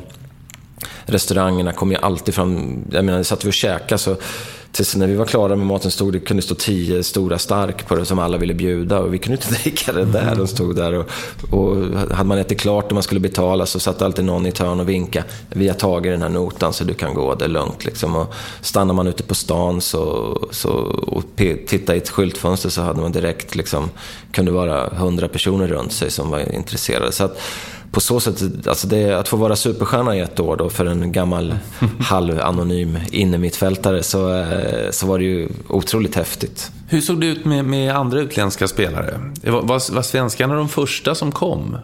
Nej, det var det inte.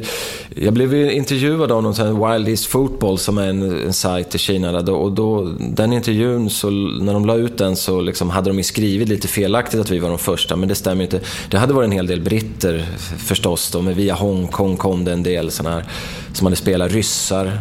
En hel del ryssar i norra, de norra lagen alltså spelade i ryssar.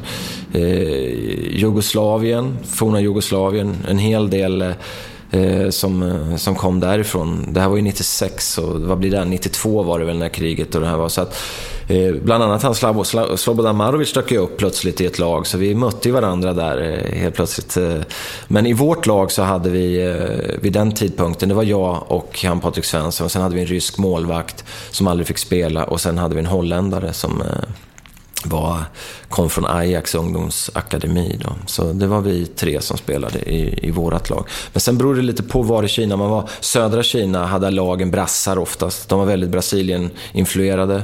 Så, där, och där, så är det faktiskt fortfarande. De var väldigt mycket sydamerikaner om jag har förstått det rätt. Eh, vissa andra lag hade då en tränare från forna Jugoslavien. Då blev det väldigt mycket spelare därifrån. Så det var, kunde vara fem, sex spelare där.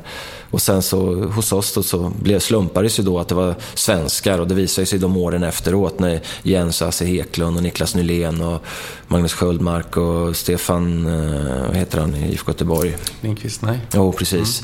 Mm. dök upp allihopa där liksom. Så, att, eh, så det blev en svensk koloni istället. Så, så det var väl beroende på vilka tränare och vilka kontakter man hade. Men, men utländska spelare fanns det. Men vi, jag skulle vilja påstå att man kan nästan säga att vi var bland de första västerlänningarna, förutom ett par britter då, som hade varit över. Men de spelade inte i högsta ligan. Hur stor är och var fotbollen i Kina? För, för, för en annan så är det ju pingis som ja. jag tänker på, när, framförallt när det gäller sport i Kina. Mm. Men, men, hur stor var och är den, fotbollen? Eh, då, alltså när jag kom dit, 90, 96, så då var det som, som jag sa, det var i början av en boom. Så jag kom liksom in på en surfvåg som liksom var på toppen av det. Eh, investerare satsade pengar liksom i de olika lagarna, sponsorverksamhet. Proffsligan började ju inte förrän, den enhetliga proffsligan tror jag började 94. Så det var bara tredje året i proffsligan och de hade precis blivit Marlboro League blivit, hade ligan blivit kallad. Det är jättebra med cigaretter som passar perfekt i Kina där.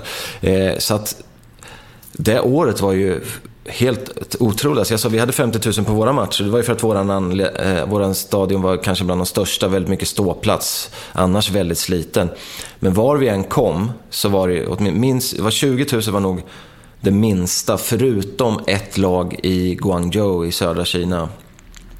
Eh, de hade inte mycket publik, där var det ganska dåligt. Men, men i övrigt så var det nog 20 och över på alla arenor. Vi var, Det var mer eller mindre fullsatt var vi än kom.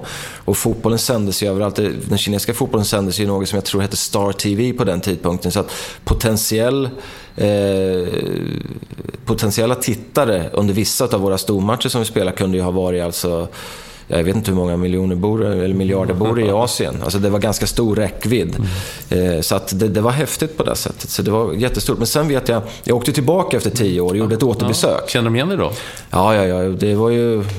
Det ligger ju någon bild på, eller ja. film på YouTube. Det var ju, det var väl en 150, kanske 200 personer som stod och tog emot mig på flygplatsen. Och så, så det var rätt häftigt. Och sen var det ju, hade jag med mig radio och ja. tidningar under hela den, de alltså, dagarna jag var där. Så de följde hela tiden? Alltså, men jag tänkte folk på stan, liksom, wow. Nej, riktigt så stor var det inte. Men, ja. men alla, grejen är den att i och med att jag var först tillsammans med Patrik mm. och dessutom att jag hade mitt långa hår. Det har jag förstått har fått väldigt stort genomslag. Så att, det har jag sett de här intervjuerna som jag, om det är Express, jo Expressen var det som har gjort, varit över nu och intervjuat de här kines, eller kineserna, eh, svenska killarna som är över nu. Och då har de ju pratat med folk och jag såg att jag och Jens namn brukar ofta dyka upp som de de kommer ihåg. Eh, så att, eh, jodå, så var igen, igenkänd då. Men det som, var, det som var intressant var att innan jag åkte dit så skrev jag liksom, du vet, lite ödmjukt. Jag tänkte liksom, de kommer inte ihåg mig. Så mm. tänkte jag själv.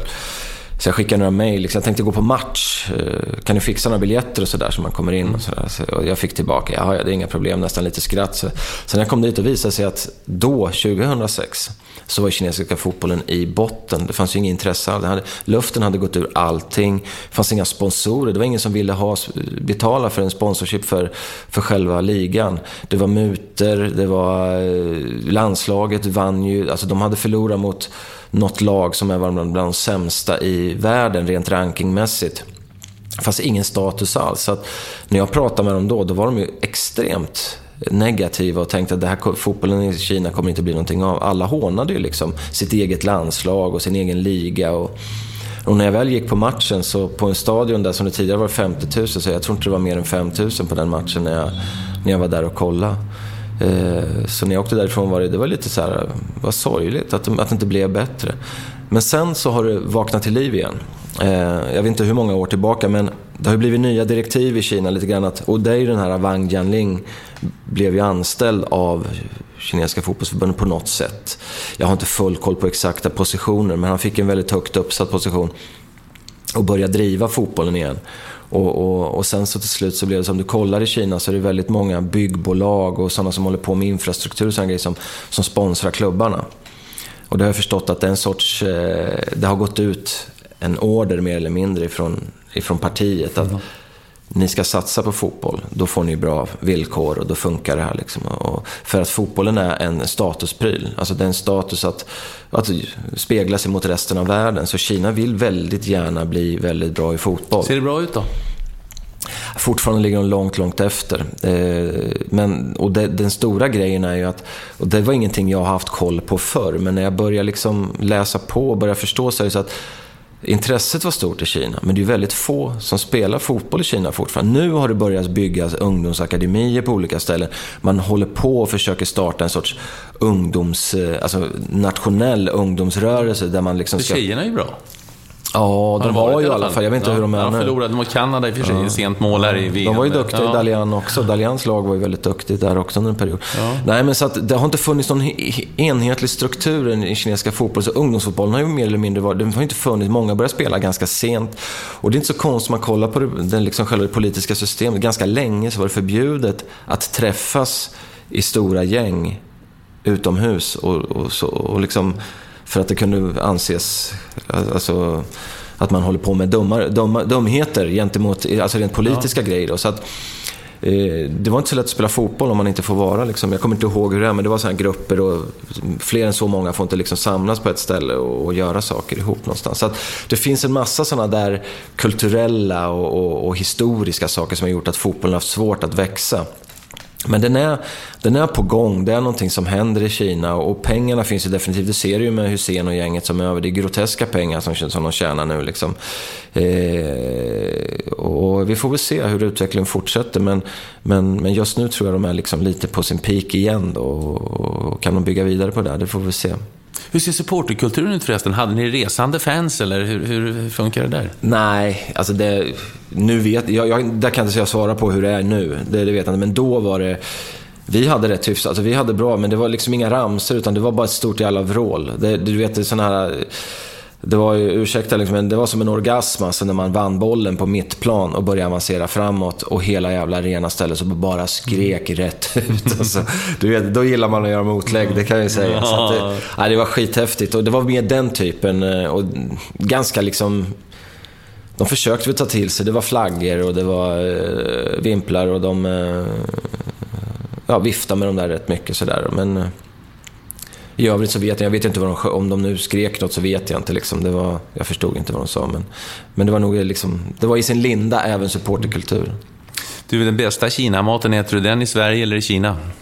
Självklart i Kina. Är det så? Ja, ja, ja. ja. Det, är, det är klart, numera finns det säkert en och annan bra Kina-restaurang i Sverige också. det är jag ganska säker på. Men eh, det vi oftast det vi käkar i Sverige är ju inte Kina-mat. Det är ju någon sorts eh, svensk variant av Kina-mat. Så att, eh, men det, det är också när jag åkte tillbaka. Ja, vad ska man äta för mat då, tycker du? Riktigt kinesiskt bra mat? Och vad, vad är det för dig? Ja, jag, det, det kan inte jag säga. Jag, jag, är dålig. Alltså, grejen är den att Kina är så stort. Kina är ju som hela Europa med så olika kulturer och, och matkulturer. Det är Sichuan-provinsen är ju väldigt stark mat. I Thailand då? Vad var det som gällde det, där? det, vid, vid den tidpunkten jag var där var det väldigt enkel mat. Alltså, det var en fisk så kom det in en fisk som låg på liksom där. Och kom det in något kött så låg det något kött där. Liksom. Ibland fick man in en soppa där det dök upp små sköldpaddor som bläddrade upp. Så det var, mm.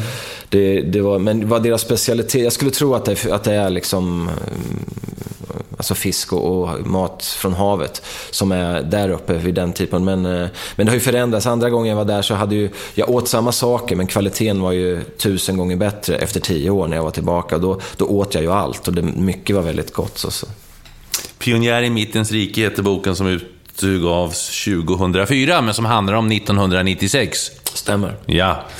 Eh, och du kände att det, var, det räckte med ett år? Du, du, du var inne på det, du kände det, det, var, det var smärtgränsen? Ja, ibland kan jag ångra att jag inte stannade ett år till. Eh, naturligtvis för pengarnas skull, för det hade varit rätt skönt, för jag hade nog kunnat förhandla till mig och fått bra mycket mer. Men men eh, jag kände att jag, jag var rätt psykiskt nedbruten där. Så att jag, de ville ha kvar mig. Det var ett smärtsamt farväl. För jag hade varit ganska sur och faktiskt ganska otacksam på många grejer. Men när jag väl åkte hem och de visade, liksom, de visade en så enorm värme och kärlek när jag åkte hem. Så att när jag satt mig på planen så var det faktiskt att tårarna kom. Det var, det var helt otrolig känsla när jag åkte därifrån. Och när jag då satt mig på planen, äh, man kanske ska försöka ett år till. Men sen när jag då kom hem och jag började fundera och jag tänkte allt det där igen. Nej, nej, jag orkar inte, jag, jag, får tacka nej. Och sen fick jag ju då ett anbud ifrån... Har du fått det innan då från Viking Stavanger? För det var dit du ham... var där ja, du hamnade sen? Nej, meningen var att jag skulle tillbaka till Norrköping. Jag hade ju det här sista året, 95, startat en städfirma i Norrköping. Så tanken var att jag skulle gå in i den verksamheten igen. Eh, men sen när jag kom tillbaka till Norrköping och satte mig och började prata med... Wiesel hade ju, Tommy Wiesel hade ju ringt mig och hållit kontakten och var skitbra. Liksom, att, han eh, grym. Alltså, han var den, den bästa liksom, att hålla kontakten liksom, på det sättet. Eh, sen kom jag hem och så visade det sig att eh, Norrköping hade Colin Toll som tränare och jag försökte få fram vad han ville ha ut av mig. Och Toll var ju ganska, alltså han hade gam, ganska gamla brittiska tankesätt liksom, när det handlar om fotboll. Att mittmittfältare ska inte ha bollen på egen planhalva. De ska liksom långa bollar så upp och brunka på och sen så vinna därifrån. Och när, när jag hade suttit och pratat med så kändes det inte rätt alltså. Det, jag kände inte att jag ville inte tillbaka till den typen av fotbollsspel. Och I samma veva så fick jag då eh, samtal ifrån eh, anbud från Kongsvinger och Viking Stavanger. Eh, och eh, efter att ha åkt 15 timmar som det kändes som genom Värmlands skog och till, till Kongsvinger som väldigt litet ställe så kände jag att nej, Kongsvinger blir det absolut inte. Mm. Sen kom jag till Stavanger och där tog Erik Torsvett emot mig, gamle IFK Göteborg-målvakten Tottenham. Och, Eh, och vi synkar ju hundraprocentigt. Fantastiskt skön snubbe liksom och, intresserad av musik mm. och, och, och liksom, engelsk fotboll var ju stort för mig då också. Och så där. Och vi, Ja, helt enkelt vi synkade. Han tog med oss ut när vi var där och det var avslappnat. Vi gick ut och käkade god mat, drack några bira, gick på nattklubb. Ja, du vet en klassisk. Sen hade han förfört mig. Så innan jag åkte hem så skrev jag ju på. Och det var ett bra kontrakt också, det ska man komma ihåg. Norge låg ju före där. Innan, innan löneutvecklingen i Sverige startade så var ju Norge före där. Så, att, så då vi, Men det var inte Kina-pengar? Nej, nej. Jag, jag, hade, jag, hade, jag vet inte, jag fick ju någon sign-on fee. Jag kommer inte ihåg hur mycket det kan ha varit. Jag vet, jag, det kommer jag faktiskt inte ihåg, konstigt nog. Men lönen var väl, eh, jag tror jag hade 45 000 första året, sen hade jag 50 000 i månaden andra året. Och med den skatten man betalar där som var väldigt lite då med artistskatt och grejer så tjänar man ju väldigt bra. Dessutom huset betalt, bilen betald. Så att det var ett jättebra kontrakt det också. Eh, men sen kom ju det här benbrottet som förstörde allt. Första året gick skitbra. Jag fick en jättehög status och blev lagkapten. Eller egentligen biträdande, men, men den andra var borta lite grann så då fick jag vara lagkapten. Och det var, men sen så, som sagt kom benbrottet och, för, och det förändrade allting. Eh, för efter det så... Eh, det året jag skulle ta mig tillbaka så fick jag följdskador och Viking gick väldigt dåligt det där året. Så man rensade ut. Vi hade en dansk tränare som fick en norsk överrock och så började vi gå ifrån att spela danskt, där han ville att jag skulle vara playmaker. Jag fick en helt annan roll i slutet av min karriär. Där. Liksom både i Kina och där så skulle bollen gå via mig och jag skulle liksom sätta igång alltihopa. Då. Men plötsligt så återigen så skulle man då börja spela ett helt annat spel, typ av Rosenborg-spel. Och där passade inte jag in, eller så här ska man säga, det fanns bara en position där jag hade kunnat spela. Och i och med att Stavanger värvade Magnus Turbo Svensson det, och han gjorde ju stor succé. Gjorde han, ju. han var ju hur bra som helst och då hade, jag kunde inte konkurrera sen. Så, att, eh, så efter andra säsongen så märkte jag att de ville bli av med mig. De slutade prata med mig och frysa, frysa ut mig. Och, och, Man känner så, det är vanligt i proffslivet att man känner att nej, nu, nu, eh, nu tittar de inte ens på mig. Nu, nu, Mm. ja. Ja, nej men jag, jag, de visade på alla sätt, förutom att tala om det för mig. Så när andra säsongen var slut så gick jag in och frågade tränarna, hur, hur ser ni på mig? Liksom? Och då kom det fram att, eh, ja, men du, du kan väl vara kvar, men, men vi kommer inte satsa på det liksom, i första hand. Och då, och då kände jag liksom att det, det höll inte att vara kvar, även om jag trivdes otroligt bra i Stavanger. Jag hade, hade jag haft en lyckad tid där så är det inte omöjligt att jag hade blivit kvar i Stavanger, för det är kanske finaste ställe jag bott på. Trivdes jättebra med folket där också. Så där. Det var en liten stad men ändå internationell i och med oljeindustrin och hela den här biten där. Så att, eh, men... eh, Du blev Gaisare istället. Ja, jag blev Gaisare och det blev ju lyckat det också. Ja. Så det, det blev inget fel i slutändan. Men just då när jag var där och så... Men... eh, Ja, nej, men det var ju en tuff tid också. Jag, flyttade, jag hade ju inga anbud då heller, utan jag flyttade hem på vinst och förlust. Och, och då, jag vet inte, folk kommer inte ihåg det, men på den tiden, jag hade ju gått som bossman hade jag gjort då, ja. Så var det ju. Så att... Ja, innan var det ettårsfall. Ja, men det, precis. var, det var ju fantastiska tider. Det är inte så länge sedan du inte var fri fast du inte hade kontrakt. Nej, helt galet alltså. Det helt otroliga tider igen. Men, eh, nej, men när jag, kom hem där så, så var det så att jag hade ju varit skadad så det var väl, jag var inte jätteattraktiv för det första. Dessutom så vet jag att det gick rykten om att en Bosman-spelare vid den tiden skulle man inte röra. Alltså man ville straffa Bosman-spelare. Jag vet inte om det verkligen var så, men det var vad jag hörde från flera olika håll. Så slutade jag fick inga anbud från Allsvenskan och jag kände mig ganska misslyckad och hade, ja, det var en rätt tung period där. Och hade visste inte vart vi skulle bosätta oss, jag och tjejen. Så att vi bodde hemma hos hennes eh, pappa i Hallstahammar under någon månad tror jag, och så där, innan vi visste någonting. Och, så fick jag anbud ifrån eh, de storklubbarna Sylvia I Norrköping. Enköping. Enköping. och Gais kom Gais. in till slut. Ja. Eh, och att, jag anv- att det blev Gais var helt enkelt att Magnus Gustafsson, som jag nämnde tidigare, han ringde upp mig och, och talade om att det är någonting bra på gång i Gais. Vi har någonting riktigt spännande och intressant. Och så, där. så då åkte jag ner. Och eh, det handlade ingenting om pengar, för det var jättesmå pengar det handlade om. Men, eh, men jag, jag valde klubben helt enkelt på fåfänga. Jag ville inte, det kändes, det, det är taskigt mot Silvia och Enköping, jag menar inte vad, men ändå. Jag hade min, liksom, du vet, min självbild var ju mycket högre upp. Och Gais var ju ändå en före detta storklubb alltså, i Göteborg och många supportrar. Och det var ju det som gjorde att jag valde det egentligen. Alltså att jag kände att här finns det någonting liksom historiskt på ett annat sätt. Och det fick jag ju rätt i också sen, för att för 99 blev det ett, även om jag var mycket skadad hela det året, så blev det en fantastisk år. Det gick upp i Allsvenskan eh, faktiskt till, till år 2000. Där, så. Mackgrillarna. Ja, precis. Ja. Och där, ser, där såg jag också makten av att spela i, sto, i en, sto, en lite större stad. Man får mer uppmärksamhet. Eh, jag har nog aldrig fått så mycket uppmärksamhet som när jag spelade i Gais, trots att jag i slutändan gjorde jag väl inte mer än 36 matcher tror jag. Men, eh, men min personlighet passar in väldigt bra i klubben. Ja, jag, berätta, hur är, hur, är, hur, är, hur är kulturen, atmosfären i Gais? Det, känns som att den har, de är på något sätt, de har sin, de lever sin egen liv, och sin egen, har sin egen karaktär och personlighet. Ja, alltså, ja precis. Nej, men liksom guys, guys är ju... Jag, jag märkte det direkt när jag kom dit. Jag vet att det var någon intervju direkt inledningsvis när jag blev intervjuad och, utav Gårdakvarnen, som är en, en, en av deras supporterdelar då. Eh, och vi började prata musik och vi började prata politik och vi började prata eh, samhälle och sådana grejer. Och, och plus fotboll förstås då. Och det där är ju någonting som är eh, positivt i Gais För att Gais supportrar har rätt många som är engagerade i många olika saker. Alltså det, är ju, det är ju säkerligen en viss vänster, vänstervridning skulle jag tro om man, om man generaliserar lite grann. Då. Men, men det är inte riktigt det som är grejen utan det handlar mer om att man får ta plats, man kan ha åsikter och det, och det, det är positivt att ha åsikter och, i, på det sättet. Och, och, dessutom att man är lite intresserad av musik och, och då pratar vi kanske lite tuffare musik då egentligen. Så det, det liksom blev perfekt och, och sen när jag väl hade målat mina naglar svarta och gröna i premiärmatchen mot Kongahälla borta så, så var, vi, var vi ett kärlekspar. eh, 2000 om vi tar bort sig från din lilla korta comeback i, i Hovsta IF, mm. så, så, så var det alldeles. Berätta. Uh, ja, alltså det, jag hade haft några problem, alltså benbrottet i, i Stavanger och mm. faktum är, i, vid den tidpunkten gick jag in i en depression där alltså i Stavanger mer eller mindre kan man mm. säga. Jag hade en jättetung period där innan liksom, jag kom till rätta. Och sen var ju det här Gaisåret 99, det var ju ett positivt år på många sätt. Som jag sa, vi gick upp i Allsvenskan, det var ju skitkul. Men jag hade ju mycket skador och det, var, det började bli jobbigt att, att spela.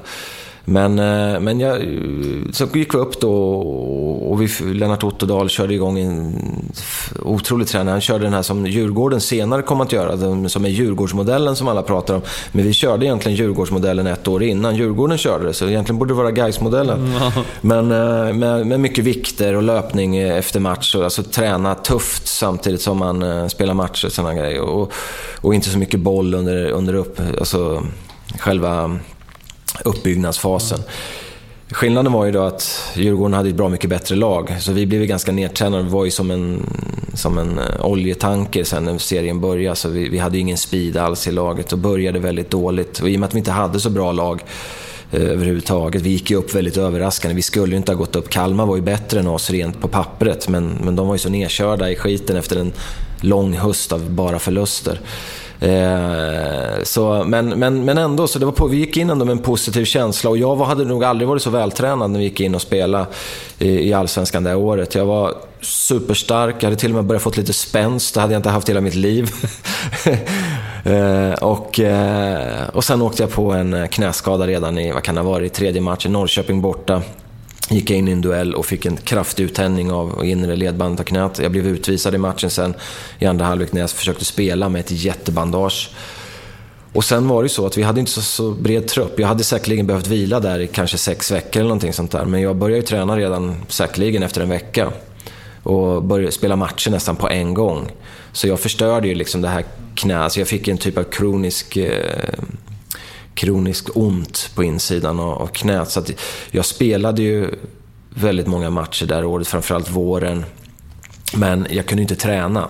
Så att jag, jag tränade vid sidan om. Så att allt eftersom så gick min, min, min eh, form gick bara, den dalade ju mer och mer. Och i slutändan så var jag faktiskt ganska bedrövlig och, och eh, jag spelade ju mest för att jag var ganska viktig för laget som person då. Men du vet, det är lite som i, i djurens rike att till slut så är, går det så pass långt så att kamraterna såg ju också att jag började bli dålig så att då, börjar man ju, då vill man gärna in och ta revirerna. Så att det, jag kände till slut att det här håller inte så jag gick faktiskt och sa till Lennart Otterdal att jag tycker du ska plocka bort mig och sätta mig på bänken. Så, att, så jag spelade inte alla matcher på slutet. Höstderbyt mot IFK Göteborg satt jag på bänken. Så att sista matchen är ju faktiskt, jag menar jag brukar säga vissa, vissa slutar med SM-guld och fanfarer medan en annan... Min sista match var mot Västra Frölunda på Rudalen innan de skaffade konstgräs. Det var lera på halva plan. Det, var, det var, kan ha varit 500 åskådare, båda lagen var ur sedan länge. Mm. Frölunda kommer sist och vi kom näst sist. Och jag tror vi fick stryk matchen också. Jag blev inbytt någonting, kanske 20 minuter i slutet eller någonting sånt där. Det var det, är liksom det sämsta slutet på en karriär man kan ha någonstans. Det kanske jag var värd, jag vet inte. Men det var derby i alla fall. ja, precis. Det var stekhet, stekhet derby. Men, eh, nej, men så där någonstans. Men då hade jag redan inför den säsongen faktiskt gått ut med att det här blir min sista säsong. Så mentalt var jag inställd på det, men däremot visste jag inte vad jag skulle göra. Nej, vad hade du för planer då? Vad, vad, liksom, hur såg det ut? Alltså 2000 står du där. Mm. Du hade då ändå ja, ägnat dig åt fotbollen helt och fullt. Det var lite samma sak som när jag gick från ÖSK. Det var en chansning. Jag, jag kände att jag pallar inte mer. Det var nummer ett. Mm. Och, och, jag kände att jag kan inte liksom bara spela för att suga ut de sista pengarna, utan jag måste gå liksom hela vägen in om jag ska göra det. Annars är det bara plågsamt. Och så hade jag börjat få lite andra intressen. Men jag, hade, jag, har ingen, jag har ingen direkt utbildning, jag har inte haft några drömmar om några, om några jobb under alla år jag spelar fotboll. Sådär, liksom, Hur var du i skolan förresten? Ja, jag var kass. Ja, Favoritämne då? Eh, jag hade nog inget favoritämne. Jag, skolan var, var rätt jobbig för mig. Jag hade inte extremt dåliga betyg, men jag hade inte speciellt bra betyg. Gick ut med treorna eller någonting? Tre och tre, två? Ja, strax över på den tiden. De graderna, eller skalan som var på den tiden då. Så gjorde jag. jag hade ju bra förstås idrott och jag var väl hyfsad på liksom engelska och, och prata mest liksom så då. Och, kan det ha varit något, jag vet inte vad de kallar det för, men samhällsvetenskap och sånt där kan jag nog ha varit hyfsad i också. Så där. Men eh, nej, men det, skolan var inte, jag trivdes inte där. Jag hade jag tyckte det var jobbigt och så att... Eh, det jag tänkte liksom var ju lite det här med med... Eh, alltså jag har ju alltid haft det här med resor och grejer, men det var ändå liksom ingenting som var ett yrke jag tänkte på då. Mm. Så jag du hade jobbat på resebyrå innan ju. Ja, jag hade gjort det. Och det men du vet, att det är väl, alltså, i jämförelse med då det jag hade gått igenom och spela fotboll och gå tillbaka till resebyrån, det funkade inte varken arbetsmässigt eller lönemässigt. Liksom. Det är ganska låga löner och sådär. Då kände jag ju liksom så. Eh, men som sagt, det var en chansning. Jag eh, började sondera terrängen och som man gör och liksom försöka prata med folk. Men jag bodde i Göteborg, jag hade ingen förankring i Göteborg riktigt ordentligt på det sättet.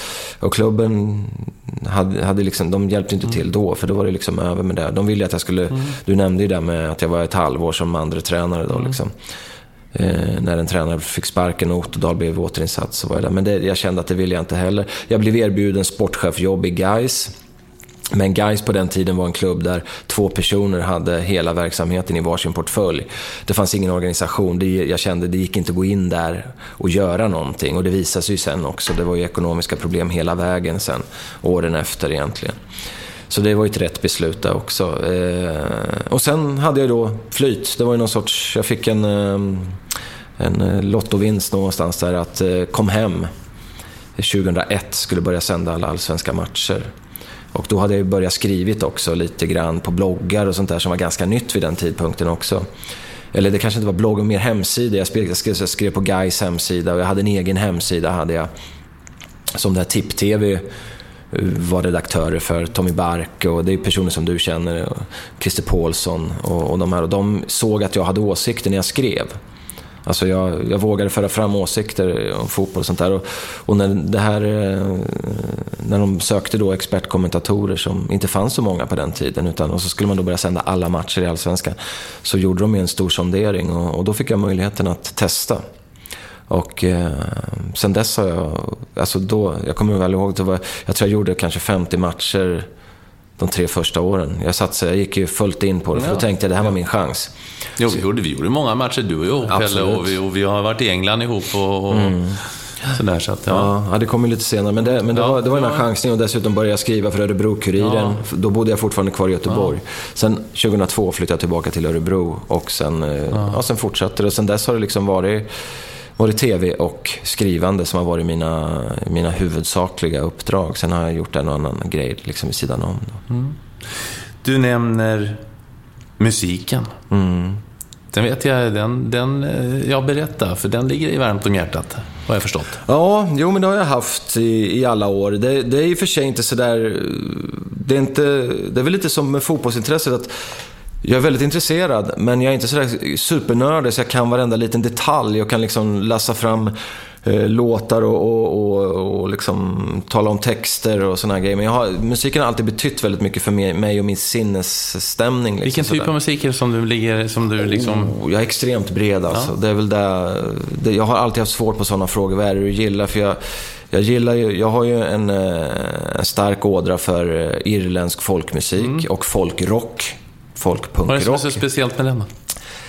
Det, det, är någon, det finns någon... Eh, det finns någonting i musiken som lockar fram en, en melankolisk känsla hos mig. Så, jag, gillar, jag är en melankoliker. Jag gillar den typen av känslor. Lite lite vemod och, och hela den här, jag älskar hösten när du vet när det börjar blåsa i träden och regnet börjar falla lite grann och, och man går där omkring och funderar och tänker och sådär. Så, så att eh, det, det, det, är mycket det som, som lockar. Den irländska musiken har någonting som är svårt att sätta finger på men det väcker tankar i, hos mig. Då. Så det är den ena delen som jag, The Pogues är ju mina, många säger liksom, om man har Rolling Stones eller man The Beatles eller man har något annat, så The Pogues är ju mina, mm. det, det, det bandet. Skulle jag vakna upp en dag om tio år och någon frågar, du får bara ta ett band, så är det liksom The, the Pogues. Det är, de, är det den som ska spela på din begravning också? Ja, det är frågan om inte Shane McGowan ska få sjunga Danny Boy, skulle jag kunna tänka mig. Det, det skulle nog passa ganska bra. Eh, nej, men sen så, du vet, jag, har, jag, jag lyssnar väldigt mycket nu mer på country. Alltså olika, det, är ju så brett, countrymusiken med americana och allt vad det heter. Jag kan inte definitionerna, men men, men jag säger country då liksom. Så det, det har jag gillat i rätt många år och lyssnat väldigt mycket på. Och det, det, är inte så konstigt för att det gränsar till eh, den irländska musiken. Alltså mycket av den countryn är liksom från början någonstans eh, skotskt. Alltså det är ju sådana, sådana som har flyttat till USA eller emigrerat. Så det, det, det, är inte så konstigt. Men sen gillar jag punk. Jag gillar stenhård punk. Det gör jag också. Eh, det där kan jag behöva ibland när jag springer till exempel så har jag alltid någon typ av eh, punkband på liksom eh, och drar, drar igång ordentligt. Så, ja, när jag växte upp i Markbacken så var det ju liksom, många av mina polare gillar ju hårdrock så jag har ju en liten, liten hårdrocks, jag gillar ju den här den mer klassiska med Judas Priest och hela den, den typen av, som nu är mera ganska snällt och sådär. Men, men jag kan faktiskt ibland kunna lyssna på riktigt hårt, liksom annat också. Så, och indie som man kallar det för, liksom för svenska band, alltså typ Winnerbäck-musik, den typen också, vemodigt och lite sådana grejer. Och, Håkan Hellström är gaisare, gillar du honom? Ja, Håkan Hellström gillar jag, gillar jag väldigt mycket också. Men, men det är konstigt, jag lyssnar inte jättemycket på honom, men, men han, hela han är bara cool tycker jag. Liksom. Han, är, han är så häftig som person, så tycker jag. Liksom. Det, han är genomärlig, han bara kör. Liksom, han, det spelar ingen roll liksom, med genre eller någonting. Han, han bara pumpar på liksom, och kör sitt race. Det gillar jag. Eh, ja, vad kan jag gilla mer? Alltså det är, du hör det, det är ganska liksom... Jag tror du skulle kunna plocka fram... Jag brukar säga så här att jag har svårt... Det är ingen som hittills har kunnat introducera mig för, till jazz. Det, det har jag inte hittat hittills. Jag har svårt för någonting som alla säger att man kan inte gilla musik utan att utan att nämna soul och sådär. Men jag har svårt för det också. Melodifestivalen? Tittar du på den? Nej, Nej, det gör jag inte. Det fanns faktiskt en tid när, jag, när, när det var liksom ytterligheter, när varje land kom med sina, liksom, med sina traditioner, sitt språk och sina uttryck. Då tyckte jag det var rätt roligt. Liksom. Det var en sorts happening. Men, men jag menar, de senaste 15 åren så... Det är klart att jag har sett det någon gång. Man, man umgås med folk mm. och, och liksom, man sitter och käkar och så kanske några vill se det och så sitter man. Men det är inte så att jag... Skulle jag välja själv så tittar jag inte på det. Men det är liksom ingen inget snofseri sådär. Det är bara det att jag tycker att det är en rätt meningslös tillställning och dessutom är den så lång. Det tar ju liksom ett helt sommarlov att gå igenom det där.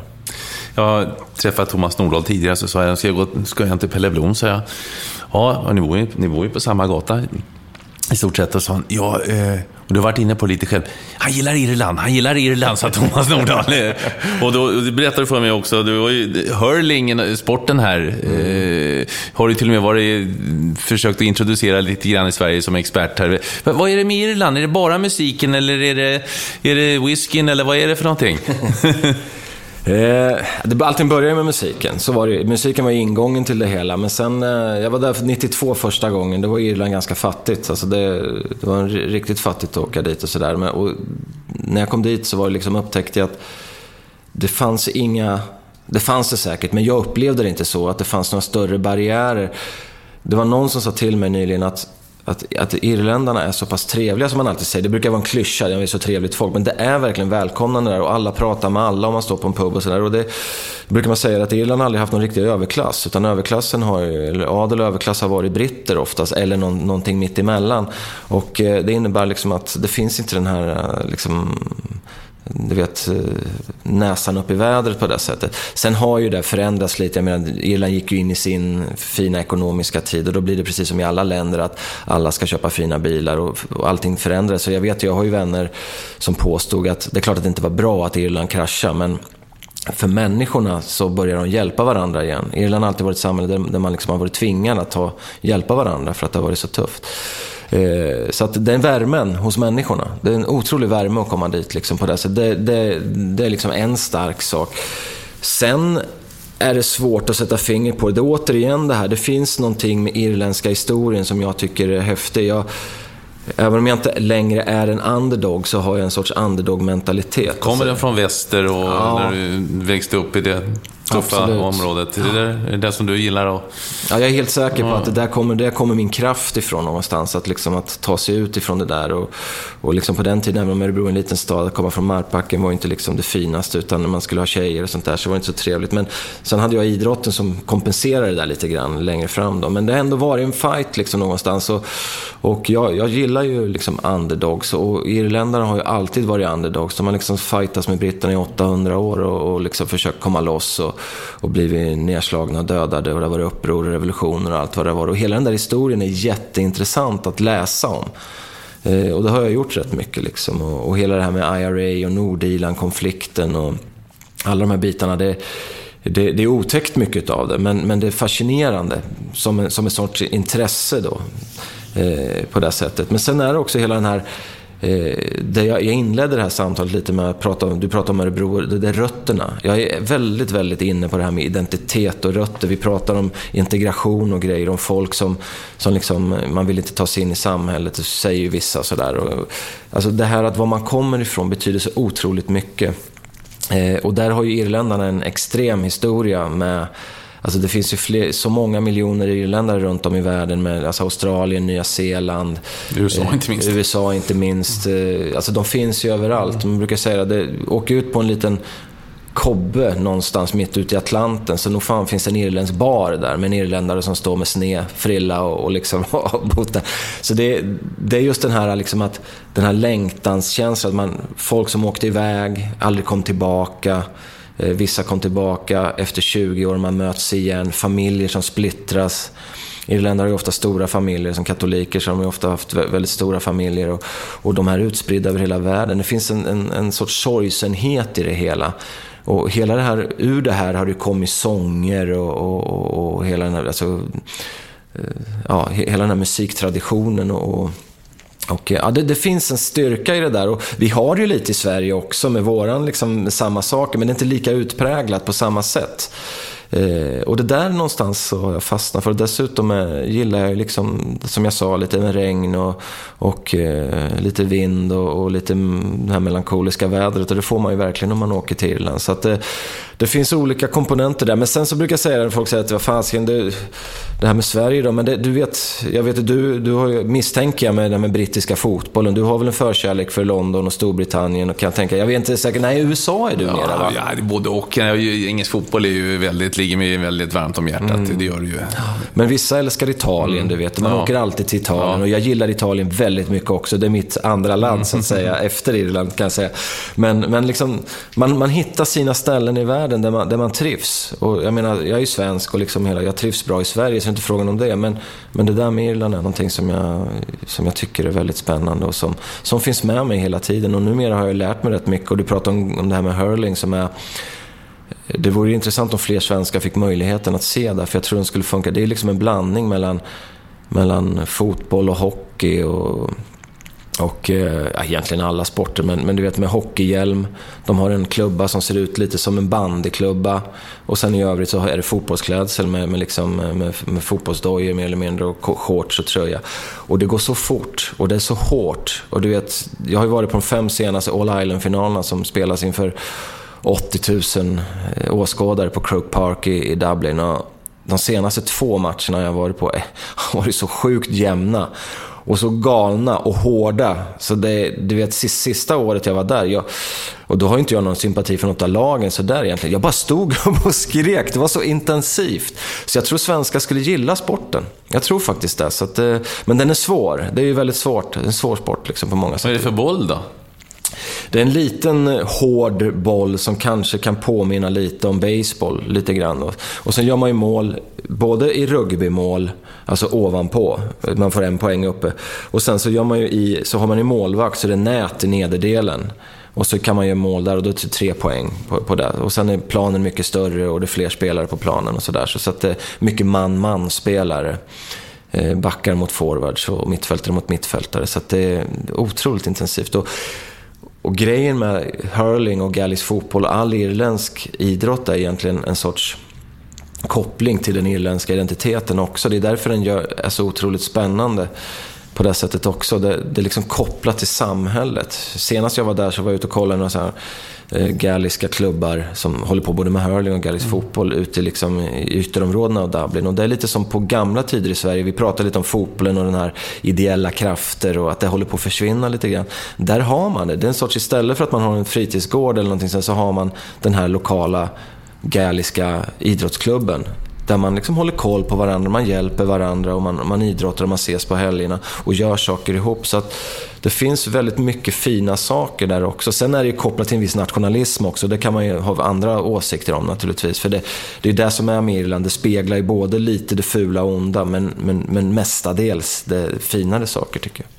Jag tänkte på det Pelle, du som inte gillar auktoriteter och kommer från ett eh, arbetarområde. Politiskt, har du inte funderat på att engagera dig ordentligt politiskt?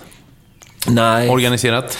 Nej, jag, jag, är väl en sån här, höll jag på att säga, modern människa. Vi är ju rätt många sådana att jag, jag är rätt intresserad av politik och vad som sker i samhället men jag har svårt att liksom positionera mig i ett parti där man måste, då, då kommer det tillbaka det där, du vet ju hur det fungerar, att partilinjen gäller. Kommer uppifrån, även om du har en annan åsikt så är det väldigt svårt att, mm. att eh, det diskuteras ju hela tiden. Jag, jag är inte inne så jag kan inte själv säga att det är så, men när jag lyssnar på politiska kommentatorer så säger de ju att både socialdemokrater och moderater är toppstyrda. Liksom det eh, kommer ut någonting så ska alla tycka samma när man väl går ut med det, liksom, även fast det är extremt många olika Vad skulle det vara för parti om du, om du om du fick välja? Ah, jag, jag, jag, jag säger så här att jag... Eh, Eh, jag brukar, jag, om du skulle välja. Ja, nej, men, välja. nej, men jag brukar kalla mig, jag, jag, jag är ju liberal ja. alltså, i, någonstans i grunden. Jag, jag, jag, ser frihet som en väldigt... Folkpartist?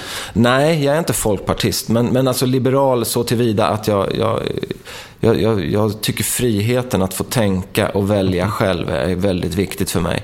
Jag, jag har svårt att inordna mig i stora kollektiv där man liksom ska gå, återigen, efter någonting en, en, en, liksom en stor kollektiv massa. Det, det, det, ligger inte för mig. Men det som gör det svårt för mig att vara höger rent generellt är att jag, jag har ju en, en ganska vänsterådra, eller röd ådra så tillvida, om vi nu ska kalla det att det är de som står för det, med att, att ta hand om de, de, de som inte klarar av samhället riktigt lika bra som, som de som gör det. det får, jag, jag gillar inte det samhälle vi ser idag, där det är så många som faller igenom. Och, så många som mår bra, eller mår dåligt och, och, och, med arbetslösheten och hela den här biten. Det måste finnas ett bättre säkerhetssystem för de som, som inte pallar med eh, den konkurrensen som är just nu. För det är ett hårt samhälle som är mer det är liksom, man får klara sig själv väldigt mycket. Det är liksom, de som inte pallar, de, de, de hamnar väldigt snett. Och jag gillar inte det. Jag, jag, jag, klarar inte det, så jag skulle vilja lägga mycket resurser på det. Så att om ett parti kan komma och lägga sig liksom, och tala om att de är... Alltså jag vet att det finns folkpartister som har talat om för mig. Jag känner ju politikerna mm. här i stan som har sagt att ja, men vi är ju sådana i Folkpartiet. Vi är ju socialliberala. Men det där finns ju två vägar. Det är bara att kolla på hur Sverige har styrts de senaste åren. Där man har, har liksom sålt ut allting känns det som ibland. Och, och, och liksom väldigt många områden marknaden eh, utnyttjas, tycker jag. Där eh, giriga människor tjänar pengar på andra. Så, att, så det är liksom, jag, är ett, jag har ett hjärta som är lite tudelat där. Men, eh, men friheten, om jag ska sätta ett, så är friheten att få tänka själv och, och vara sig själv och ta sina egna beslut det betyder väldigt mycket. Vi sitter här i central Örebro i din, din och Åsas stora lägenhet, apropå frihet, 200, 200 kvadratmeter. Ja, eh, ja, ja och, och, och, eh, och, hunden också. Hunden Molly, stor rackare. Mm, Molly ja. Malone till och med. Molly Malone, apropå ja. Irland. Ja. Efter en gammal irländsk folkvisa. Ja. Eh, hur träffades du och Åsa? Hon är från Hallstahammar förstår jag? Nej, Nej hon är från Sala. Var, var det pappa som kom, bodde i Hallstahammar? Ja, han bodde där. Ja, det försökte jag vara lite smart där och plocka upp öppen. Du ser hur det gick. Från Sala. Gör det inte till. Nej, nej, jag ska försöka man vara lite lyssna på folk. Ja. ja.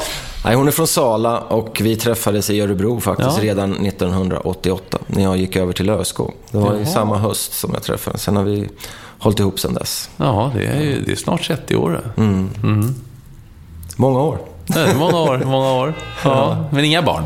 Nej, Nej. inga barn. Utan Nej. Eh, det har inte blivit så. Nej. Och, eh, ja, det är liksom ett val som kom allt eftersom.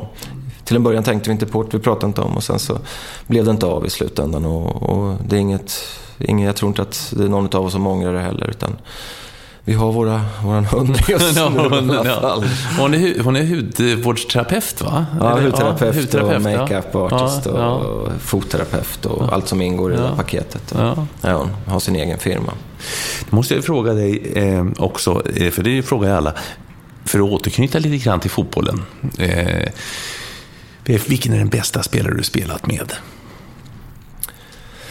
Jag nämnde det, det är ju Kuznetsov, Kuznetsov. I, i, i, Norrköping. i Norrköping. Jag, jag, jag undviker förnamnet för jag kan inte uttala det. Jevgenje. Ja, vi brukar säga njem, njem, njem, sa vi alltid.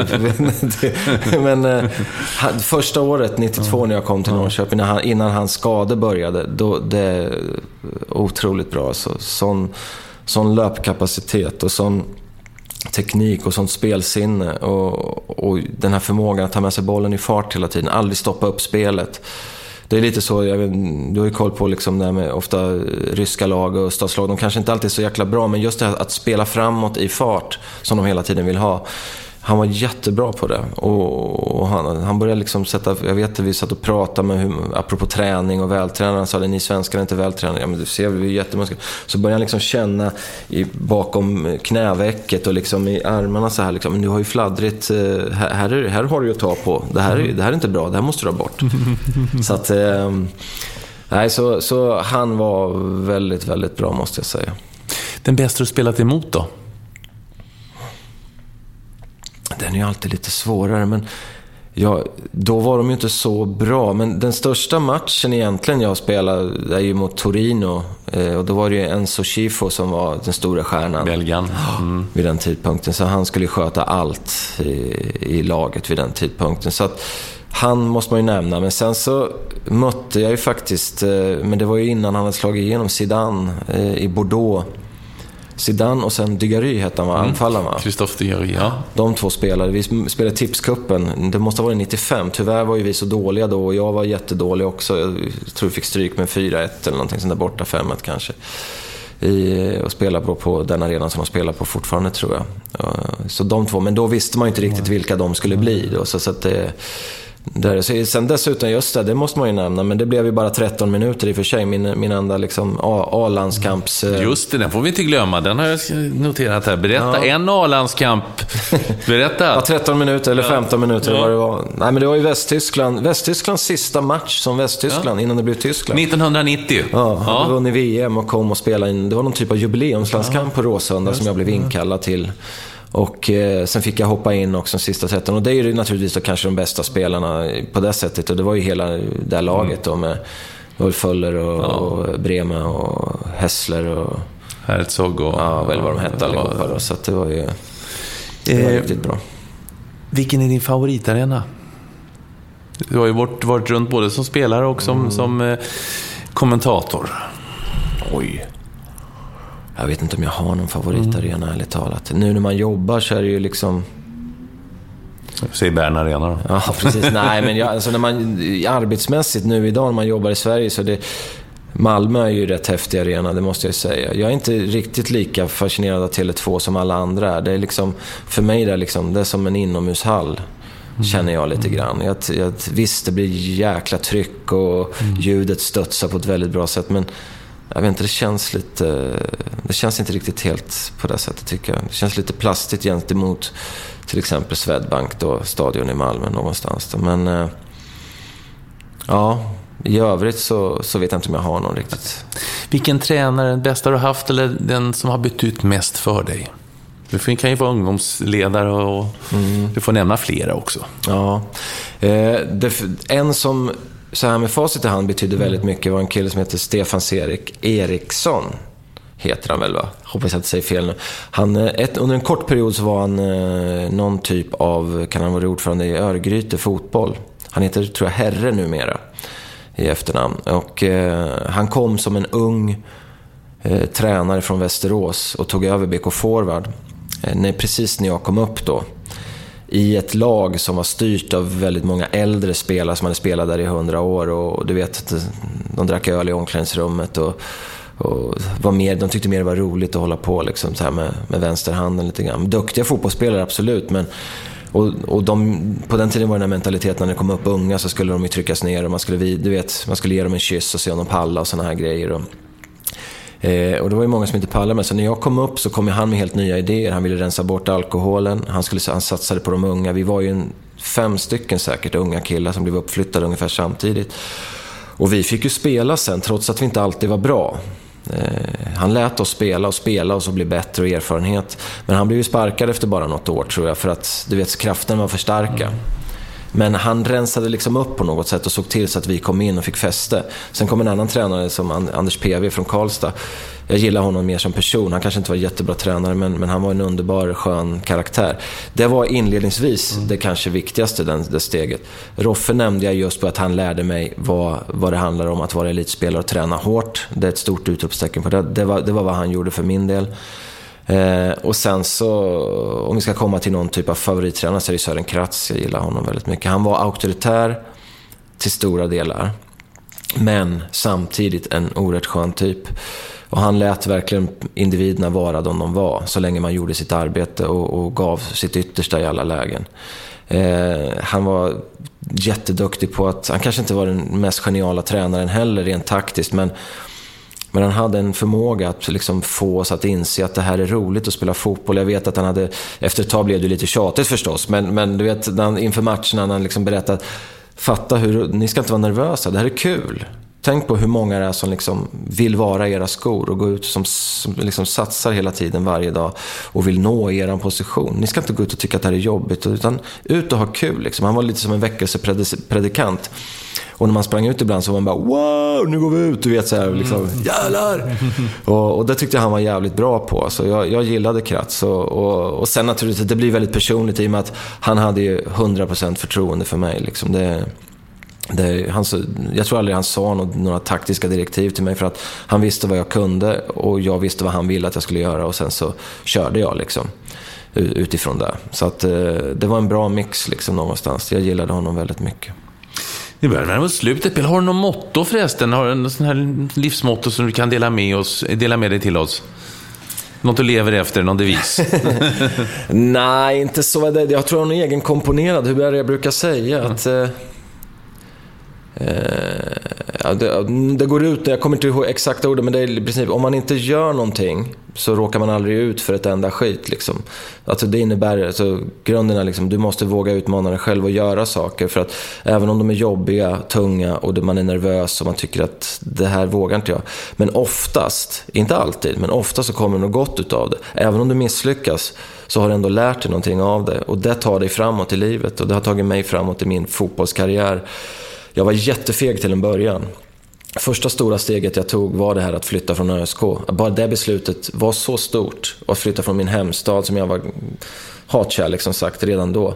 Eh, och från alla kompisar. Och så flytta iväg. Och det blev ju succé då med de fyra åren jag gjorde i Norrköping. Där tre var riktigt bra med bra framgångar. Och sen beslutet att flytta till Kina. Som var också, jag var väldigt tveksam till. att var nervös och när jag åkte så mådde jag skitdåligt när jag åkte över.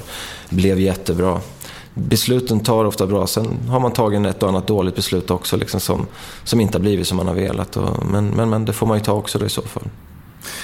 Tack så mycket Pelle. Är det något jag har missat? För jag brukar alltid fråga, är det något som jag inte har, har fått med som jag borde ha frågat om som, som, du, som du känner? Nej, jag tycker att du har ställt frågor. Det är, det är ingenting som jag känner att det här skulle jag vilja ha ut. utan, nej, utan eh, det känns, eh, det känns tryggt och bra. Tack Pelle. Tackar. Tack för att du lyssnade.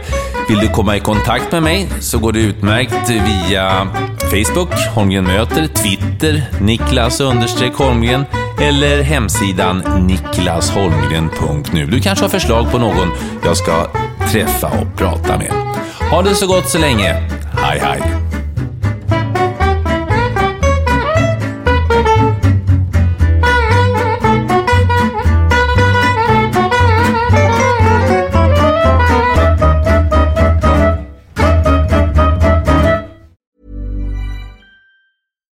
Deserves the best, and there's no better place to shop for Mother's Day than Whole Foods Market. They're your destination for unbeatable savings, from premium gifts to show-stopping flowers and irresistible desserts. Start by saving 33% with Prime on all body care and candles. Then get a 15-stem bunch of tulips for just $9.99 each with Prime. Round out Mom's menu with festive rosé, irresistible berry chantilly cake, and more special treats. Come celebrate Mother's Day at Whole Foods Market.